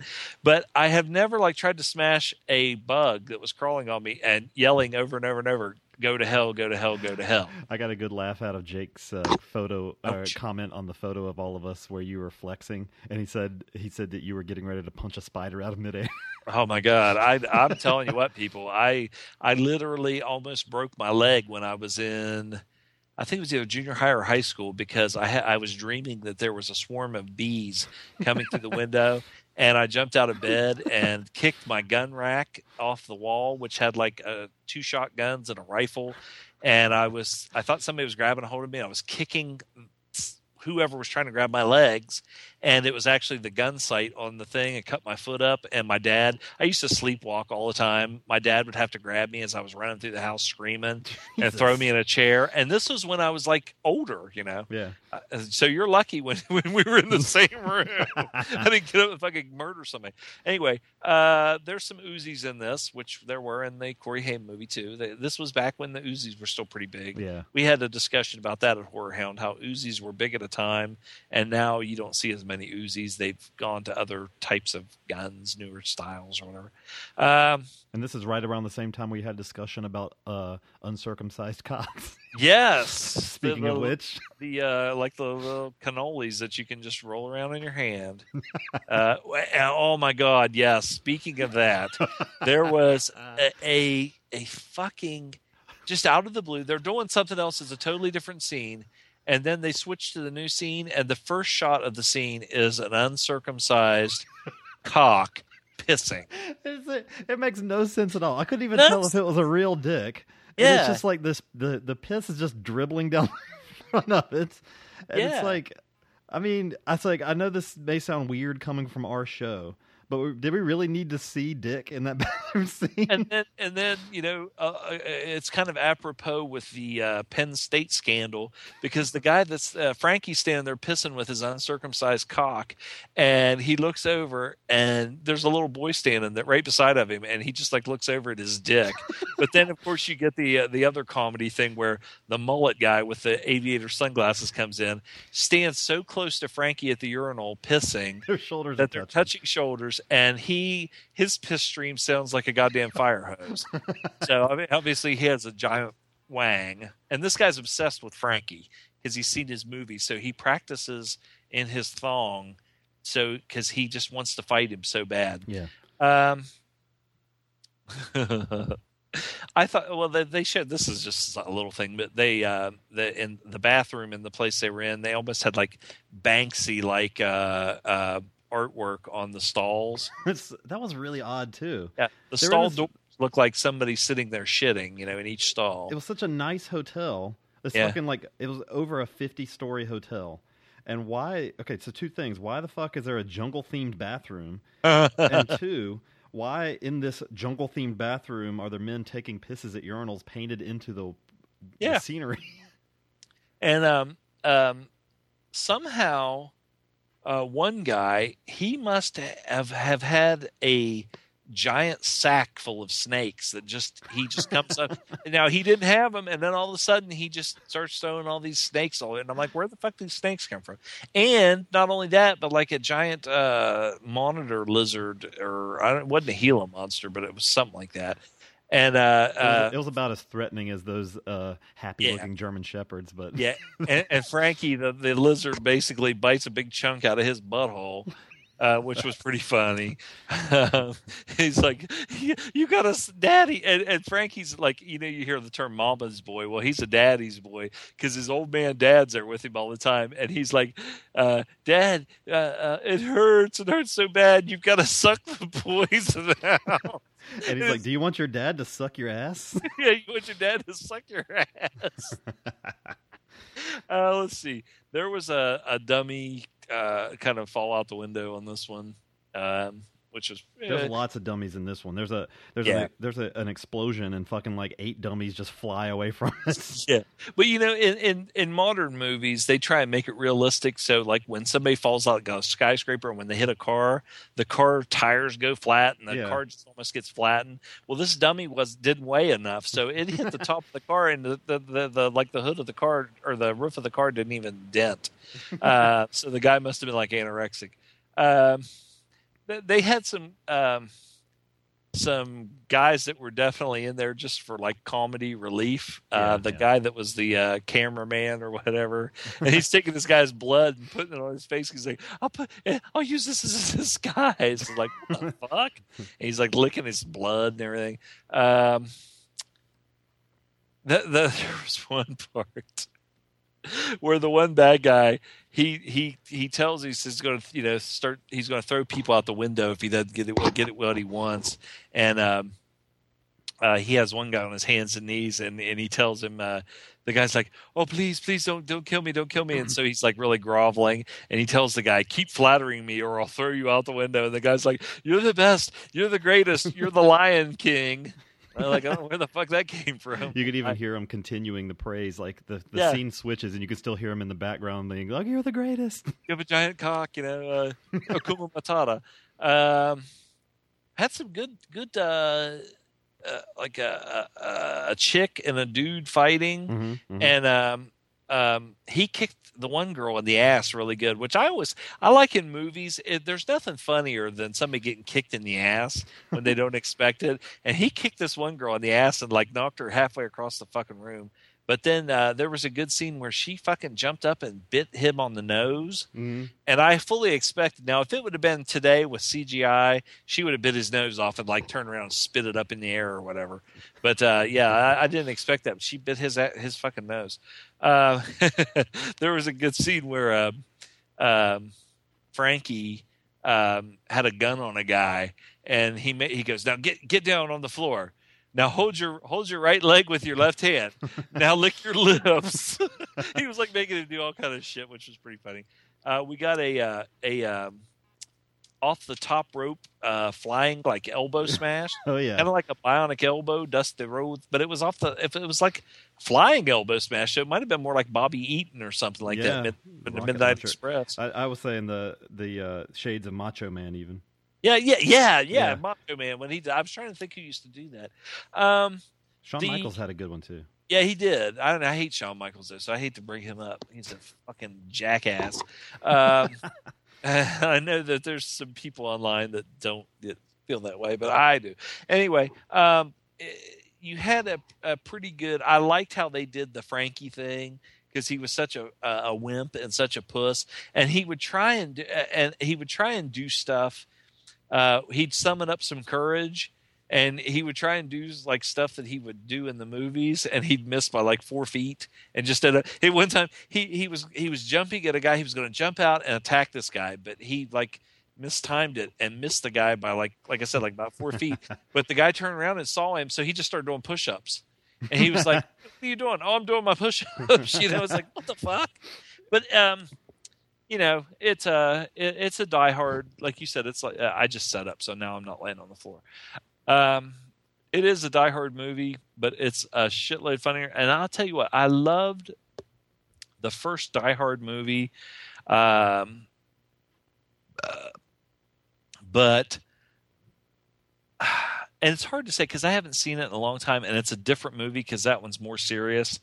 Um, but this one was so much fun that I almost want to say that I, I it's just a different movie but uh, I would rate this up there with the original because it was just so funny and so much fun. Yeah, yeah, Uh, not as serious, but still had excellent action in it. yeah. The- Excellent yeah, choreography, the, fight action, choreography, and stuff. the action was a lot of fun. I, I like there. There's a car in the in the hotel. That's it's an awesome moment. Uh, I don't know if the is it called ramping when they kind of speed up the film a little bit.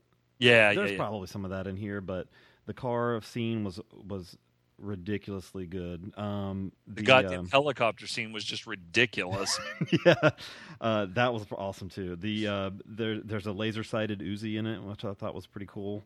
It's like, are those that guns even accurate enough to even warrant a fucking laser? But yeah, uh, so um, the doctor Yeah, drags accurate. a dude by his injured leg, and I was really hoping for a figure four, or at least like a Terry Funk spinning toe hold. Mm-hmm. the um, yeah, but uh, Jet Li is so good, and I mean, he's like a at one point he's like a fucking monkey jumping around like onto the ceiling and stuff. He's uh, we're Yeah. carrying a machine gun. He's dodging bullets, and um, there's a really great fight with uh, with with, Lee, and it, and I was surprised because all the great fighting in the movie wasn't always all, all Jet Li. Mhm. Um, yeah, and, and that surprised me too uh, because I didn't know. I knew that b- by the time he came over here uh, to you know America, that he had built up a pretty big name for himself over there. So I full, like I said, I just fully expected this just to be like this was going to be his movie. Yeah. But that's uh that's uh, uh the guy that played Frankie. I mean, Jackie he had yeah. equally, uh, you know, uh, it was like a co-starring thing. I mean, he had just as much time as far as the fighting, Mm-hmm. and maybe you know, honest to really, e- maybe even more time on more, yeah. screen. The You know? um yeah the the the humor in it um if it if it turns you off it's very slapsticky. So Mhm. just go go in knowing that because there's definite like you know ass hurts moments in it where you know you get kicked and you're like ooh you know rub your butt but the I, I did get a good chuckle uh well like for instance uh Jackie or Frankie getting like attacked with nunchucks and then he all of a sudden has lumps all over his arms and he's like That was hilarious. but I, I did get a good chuckle when he's trying to hide from the terrorists, and there's like a, a man dying. And then he reaches through the door to Frankie, but grabs his nuts, and Frankie Had like a death grip on him. That was like the Baron von Raschke. Uh, This claw. guy has a claw move on fucking Frankie's nuts, and Frank like he keeps panning back to Frankie, and he's like upside down trying to get out of it. He's It- twisted. it was pretty and the guy gets killed, and still that caused his. It's like almost like a. Uh, uh, like a pit bull or something. They said they, you know you kill a shark or a pit bull and they they still uh, or a snapping turtle. Yeah, yeah, and they have yeah. Cut its head off and it still grabs a hold. They killed this guy and he's had a death grip on them balls. I got a good laugh out of a random uh, van explosion. Also, like just fucking these guys sorting newspapers next to the building, and all of a sudden they're fucking because of something. Their van, their van just explodes. But um, there. but yeah, this is uh it's a cool, and I, I found this while while you were talking the um about the Jackie Chan thing. It's actually on the trivia on IMDb. It says uh, Jacky Cheung's character Frankie Lone was originally intended for Jackie Chan. Hmm. Uh, before production began on High Risk, Chan was starring in uh, Jing Wang's movie uh, City Hunter. It's like they didn't get along during the filming, and the experience of working with Jackie was so bad that Wang Jing chose to make the character of Frankie Lone a mockery of Chan. Is Um, Chan supposed to be an asshole?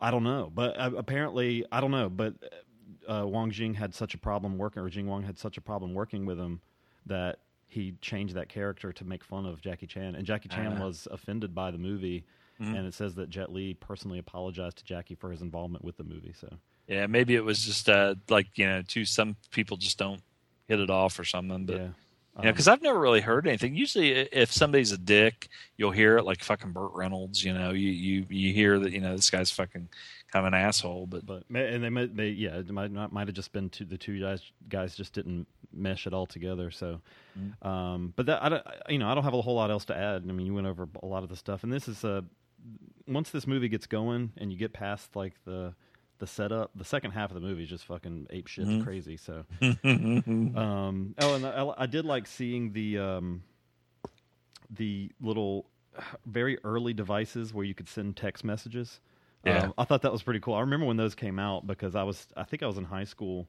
and um, it was like amazing, like amazing at the time that you could fucking send a message wirelessly. It's like, wow, you know, I don't need a computer or anything. This is incredible. So I thought that was pretty cool. So anyway, uh, uh, what? Go ahead and uh, you can give your rating for the movie.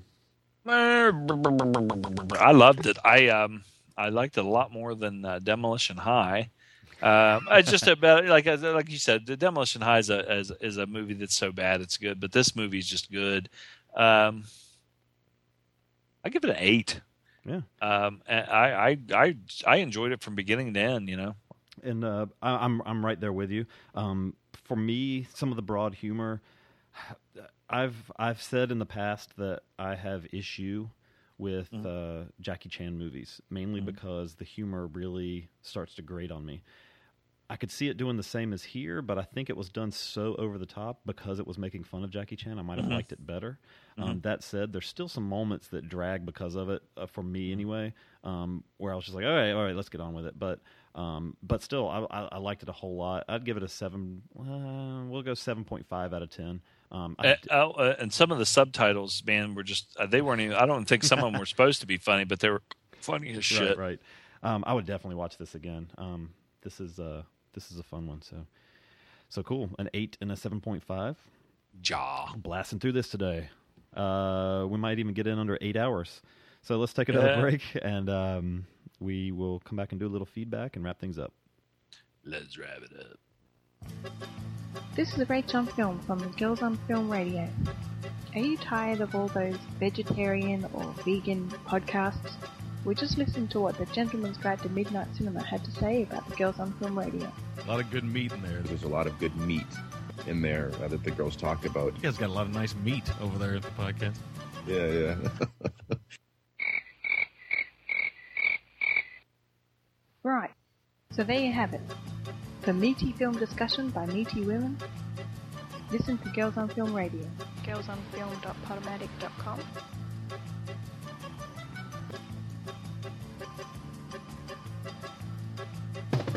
Who's the man with the money makes a dark day sunny? Who's the fella every day gives a bundle away? Who's the guy with the prizes that'll light up your eyes? It's never ending. Get a friend and It's the Wizard of Oz. Wizard of Oz. The odds are that you'll be a winner today with the Wizard of Oz. Wizard of Oz. Yeah, the wizard is here, make you feel okay. Hey, hey, hey, hey. Uh, we're back from break. How'd you like that one? that was uh, I, I, I had to put an Alan Thicke song in here somewhere. The odds are that you'll be a winner today. The Wizard of Oz. I could have gone with the obvious different strokes, but I thought I'd go to one that I'd really never heard before. Hey, hey. Uh, and here we are with your favorite hosts, Piccolo and Zom. All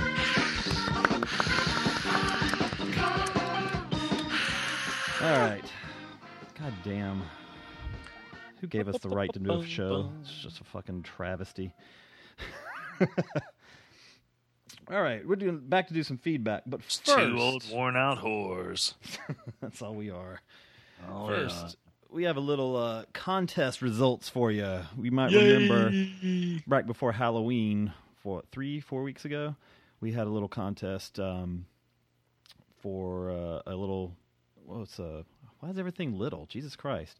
For a actually quite a large Silent Rage poster, courtesy of Paracinema Magazine. I love you, Dylan and Christine. Now that I've officially met you, I can honestly say that without feeling too slutty. Um, so uh, the question we asked was um, in the uh, in the movie Silent Rage. There's a scene where the guy that played Flounder is uh, quite stricken with a very large-chested biker mama um, who has some really bad tattoos on her big tits. And um, is that the first time I said that today? Big tits. Uh, the um, on the on the air. So we so what we wanted to know was what the name she called him was, and we had three people get the answer right. So now, uh, Zom, I'll let you take it. All right, I'm um, my smelly, cheesy nutsack fingers are reaching into the Hulkamania do rag, and uh, I have three of the the uh, contestants, and I'm shuffling and shuffling. Wait a minute, mm, I love that smell. Jeez. And I'm not looking. I'm going to pull a name out, and whoever gets it is the winner of well, the Paris Silent. Cinema Silent Rage movie poster. And here it is. The winner is the Cinemasochist. Justin. All right. Yay! Yay! Play another one, Jimmy. Cool. So we'll uh, rack our brains for another contest that only like two people will enter. And um, but in the meantime, awesome job, Justin. And we'll uh, Dylan. We're going to just- rack our brains after right after I racked my balls. We will uh, get that poster out to you ASAP. What's that stand so, for? Uh, Trying to think of something funny now, aren't you? I got nothing. I got Uh, nothing. I don't even have the cricket sound up. To...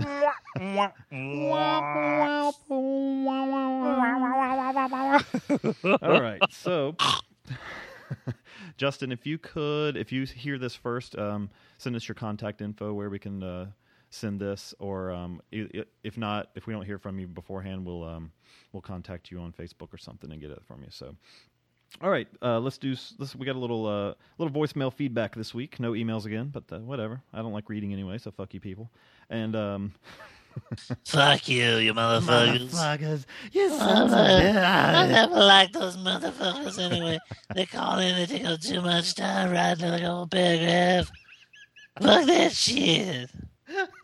My balls are so bad right now. I can't even hardly stand Damn, it. I'm gonna need another shower with these fucking non-breathable Zubaz. I'm fucking sweating up a storm. All right, here's the first voicemail. I'm scratching my lips. I just scratched my balls, and now I'm scratching my lips with the same hand. Then you wonder why I don't mind if a dog licks my fucking face. Uh, first voicemail. Well, the Love Shack is a little place where we can get, together. Namely, Metal Mikey and the Silver and Gold podcast with Dr. Zom and Piccolo.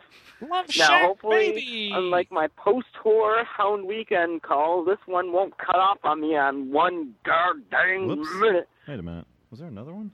Oh, I swear. played the wrong one first. Sorry. Here we go. Professionalism. Piccolo. and Dr. Zom. Let me tell you about a couple of people I hung out with this past weekend at Horror Hound Weekend in Cincinnati, Ohio. You see, I, Brother Mikey, had the privilege and honor to spend some opportunity time with one. Wait a minute, Dr. Zom and Piccolo? Wait, hold on. I already hung out with you guys. What, what the fuzz? Uh, I'm sorry. Go back What to the the, f- what did he say? What the fuzz or what, the, fudge? What the fuzz? Oh fudge. All right. Fuzz. with the love and Piccolo. now, hopefully, unlike my post-horror Hound Weekend call, this one won't cut off on me on one goddamn minute. So I did listen to the Reverend Scott's tribute episode, and really, is there any man out there that deserves more of a man of the hour treatment than Reverend Scott? I do not think so. However, it's sad to say that I really don't have a lot to say about the movies that you covered on the show. I don't even know. I, you see, my memories of movies that I've seen with Gary Busey in them are very dimly removed. Like I can recall seeing him in other movies, but I don't know. It just doesn't really click to memory. But you know, what would be a phone call to Silver and Gold if I just didn't have a bunch of other random ass shit to say? So That's I'm gonna get down to is. it. So the Reverend Scott tribute episode taught me something new about Piccolo. He hates the elderly and women, thanks to his jobs. So you heard it here on this show, people. Hey. And I'm See, glad I'm not the he only one that hates And women. his Halloween party did enjoy Burial Ground, Nights of Terror. It is one of those Italian trash masterpieces that I hold dearly to my heart. Early 70s love dolls that Zom mentioned in the back of his wrestling magazine Nom nom probably nom. make today's Japanese pillow love dolls seem positively high tech in comparison. Dr. And Nom. Zom, feel free to be relieved because I, whenever I see one Mikey Rapaport, not Metal Mikey, but one Mikey Rappaport, he kind of rubs me as a douche, and no matter what role he's in, honestly.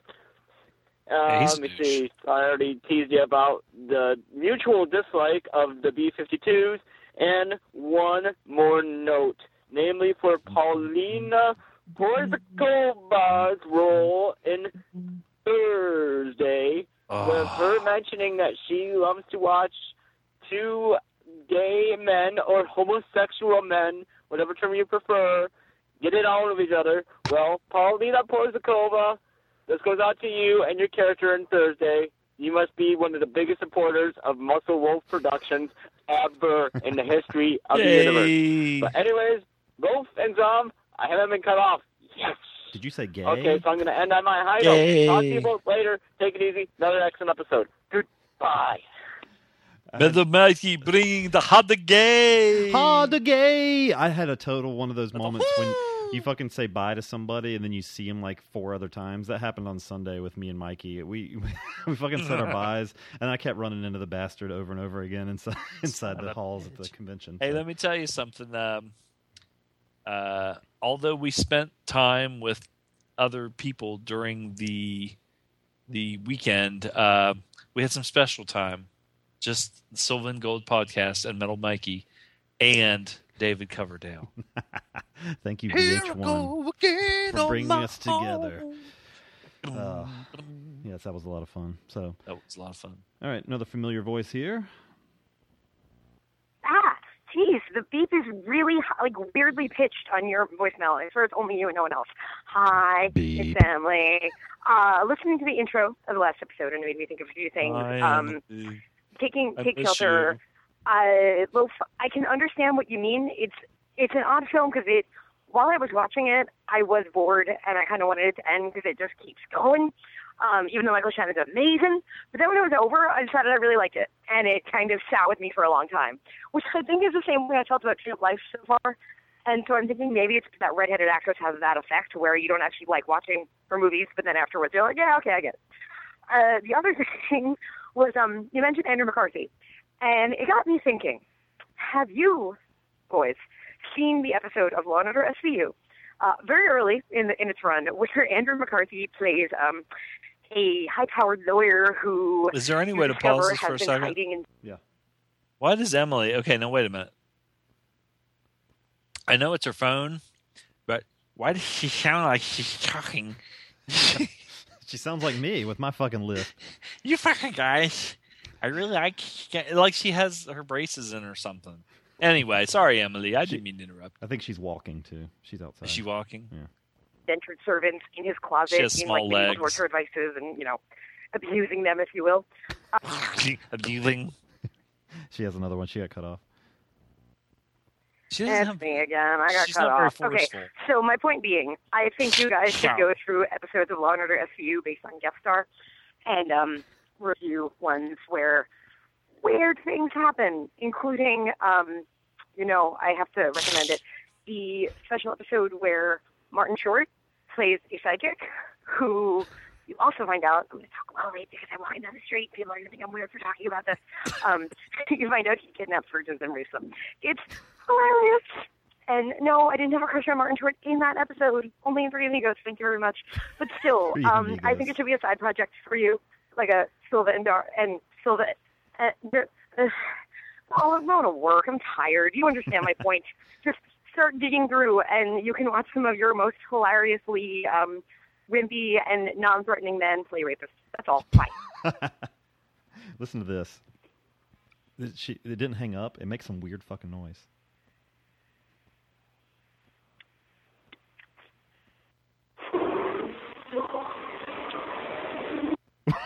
what the shit was She just on the subway or the train went by or something. That, that you know what that is? That's like Pazuzu that Mookie is possessed by the devil. and uh, as soon as she got off, he's like, "You left that fucking feedback, bitch." I wish I had a way to play it slowly. You could probably hear something in it. If you play it backwards, it says Sylvan Gold fucking rules. Uh, Emily is the sweetest human being on the planet Earth, even th- well, under five feet tall. under, five, under five feet tall. Um, yeah, thanks for that. Well, I, I'm I honestly have not seen that Law and Order Special Victim Unit because that is not a show I watched very often. Um, No reason. I just you know I've Well, the whole show is like um, uh, based like almost every episode, like uh, somebody gets raped. yeah yeah yeah. I, mean, I've And- know the show. Like is that not that the one that D'Onofrio's in? Vincent D'Onofrio's in? No, no, no. That's criminal intent. Oh. Uh, that's the one I like. She likes the one with lots of rape because special victims are like women or victims of sexual assault and girls on film. Every film they review, almost I would say ninety-seven percent of the time has rape in it. And everyone we review has racism in it. So maybe we'd add some rape in there too. We'll Did we have racism this time? Uh, n- no. God damn it! There was only uh, There- Chinese people in the second one, and only white people in the first one. one thing I was going no, well, yeah, it's not racism, but it's uh, it's we we're on the borderline because Corey Haim did call those two guys faggots. yes, yes. Okay, and um, they made fun of. Well, see, I was going to say this, but then it sounds racist. Which is the point. Okay, in Breakfast at Tiffany's, they made fun of this one character because he was it was an, an I think an American, I think it was maybe Mickey Rooney, uh, playing an over the top stereotypical Um, he was supposed to be an, uh, uh, I think Japanese, Asian or Japanese, Mhm. and he had the big Coke bottle, round glasses, and the you know the, the okay. Now I'm really getting fucking, but but anyway, but what I'm saying is people ha- uh, come back now and really hated that because they said it was so racist, you know, and in the Jet Li movie, they had a character just like that that was so stereotypical, but it was a comedy, and the guy actually is Asian. So can you say it's racism if the guy's actually Asian? I guess not. It's Yeah. just it was just a goofy character. They're not really known for uh, the in Hong Kong cinema. They're not really known for pulling punches when it comes to like you know people that are a little slow or gay. Well, or- and, and a guy last night at work actually called somebody an Oriental, and I t- and I said, dude. I said, you know, they're Asian. You know, it's not Oriental's a rug. So I, I, I uh, Or a noodle. counterbalance in real life. I counterbalance all of the racism that we have on the show with, um, you know, defending um, foreigners. oh my Christ! All right, Christ. Next voicemail. Hey, Silver and Gold. This is Muscle Wolf. I saw you at Horror Hound, Horror. and I touched myself while I was making the waffles. I rubbed myself with the batter that I dripped with the iron. I very much enjoyed that you mocked me you thought that I didn't hear it, but I did.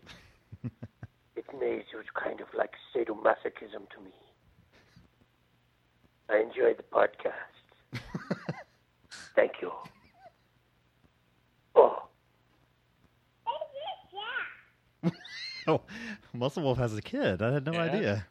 Jacking off, jacking off, jacking off. Yeah, so I, I, you know, sometimes you just say some things that um, you probably shouldn't, and that was one of the times when two of the Muscle Wolf dudes are sitting there just stuffing their faces with pecan twirls and and and fucking muffins, and this the, just the whole steroid gym thing just fucking gets on my nerves. And I know I probably said it way too loud. I'm just sitting there like, God, these fucking dumb assholes, these douchebags. they were fu- they were probably three feet away from us. and, I and couldn't hold Loeb it is in. like, I was like, I was risking totally getting my fucking head fucking knocked off. ridiculous. well, no, but that's what I thought at first. But then after I found out that the Muscle Wolf guys do gay porn, I started thinking that we shouldn't have been worrying about getting our asses kicked. We should have been worrying about getting our asses licked. Um, Womp womp womp. Uh, they were phenomenal. It, it, it's it, it's a it's a t- it's such a odd subculture of humanity. I would hate. I mean, if if we ever sit beside like a couple of those Nicole Bass looking women, Jesus Christ, you'll probably jump over there and be like, "You are fucking ridiculous! Get out! Of, get the! f- I can't believe you." You motherfucker. They were eating a lot of carbs because they were going to be jacking off, jacking off, jacking off, jacking off, jacking off. All right, a couple more voicemails. Ah, fuck. Hello, this is Paul from the Facebook group. Uh, Zom just put the phone number in his Facebook thing, so I thought I'd phone it.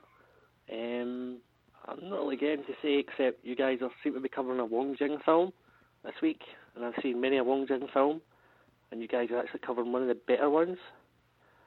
Um, there could be lots of Cantonese humour that maybe some people don't get that ordinarily don't watch a lot of Hong Kong films.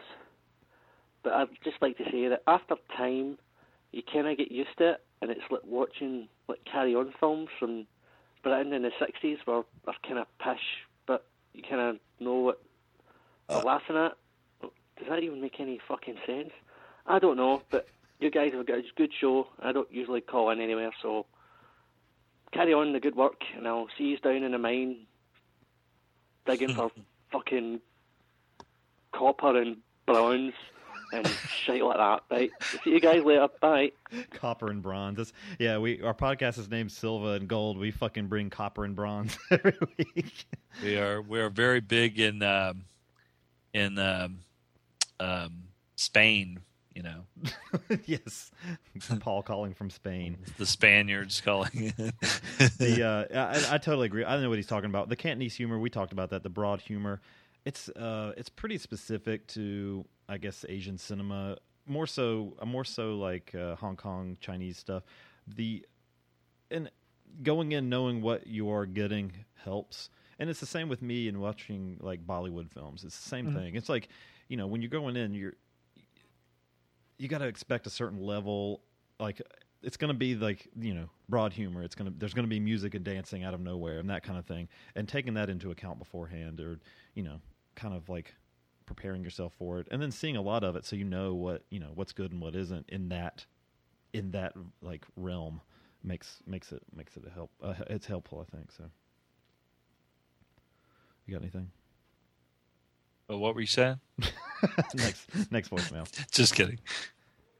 Hi guys, Paul here. I thought I'd phone back. I've made a list. Uh, Wong Jing's directed 91 films, believe it or not. So I had a look through his filmography. Another couple of ones people might like. Crocodile Hunter is Andy Lau in it, and it's another kind of die-hard sort of rip-off with cops and from the Academy, as I remember. God of Gamblers, classic with Chow Yun-fat. The Last Blood is called Hard Boiled 2, but it's not. It was made before Hard Boiled, and it's sort of like Hard Boiled, but it's like really cheap, and it's got lots of bad comedy in it. And my favourite is from about '83. It's called Mercenaries from Hong Kong, and it's a really over-the-top sort of um, Rambo 2 type mercenary shenanigans, and it's got Ti Lung in it, and lots of. Actually, the closest comparison might be one of those like Italian war movies from the 80s. And if anyone wants to check out a decent Cantonese comedy from Wong Jing, I would recommend Boys Are Easy from about 93, and it includes one of the funniest things I've ever seen, which is the Triad Olympics. And it's got Tony Leung and Jacky Cheung in it. And it's really just a broad Cantonese sort of modern comedy. But I recommend that one if anyone wants to find out further. Right, see you chaps later. Bye. bye cool Another Spaniard.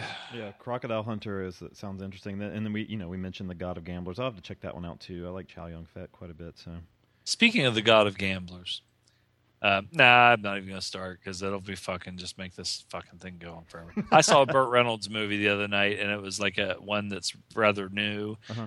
uh, where he is in Las Vegas in the World Series of poker, and my God, he has had so much plastic surgery, his face just looks like scar tissue, like sucks. like somebody who's been burnt. Jesus, burn victim. It, it was just it's gross, and that that uh, I mean, uh, I'd rather grow old gracefully than fucking look like that. All right, uh, so punch him in his fucking face. that's, that's all the uh, uh, feedback we have for this week. Uh, congrats to Justin again for Yay. yay, yay. So for On the gays, Sinomasochist. So, uh, um, so next week uh, we are going to, yeah, and I apologize uh, for this week's episode or for last week's episode being late. I was just a fucking dummy and forgot to post it before I flew out for for Horror Hound. So, um, but uh, next week is a couple of uh, couple of Zom picks that he sent me in a, ve- a very funny uh, minimalist email saying review and review again. Um, we're going to do a couple of uh, I don't even know where these are from. Australian? No, I don't no, know. no, no, no, South Africa. South African kung fu movies.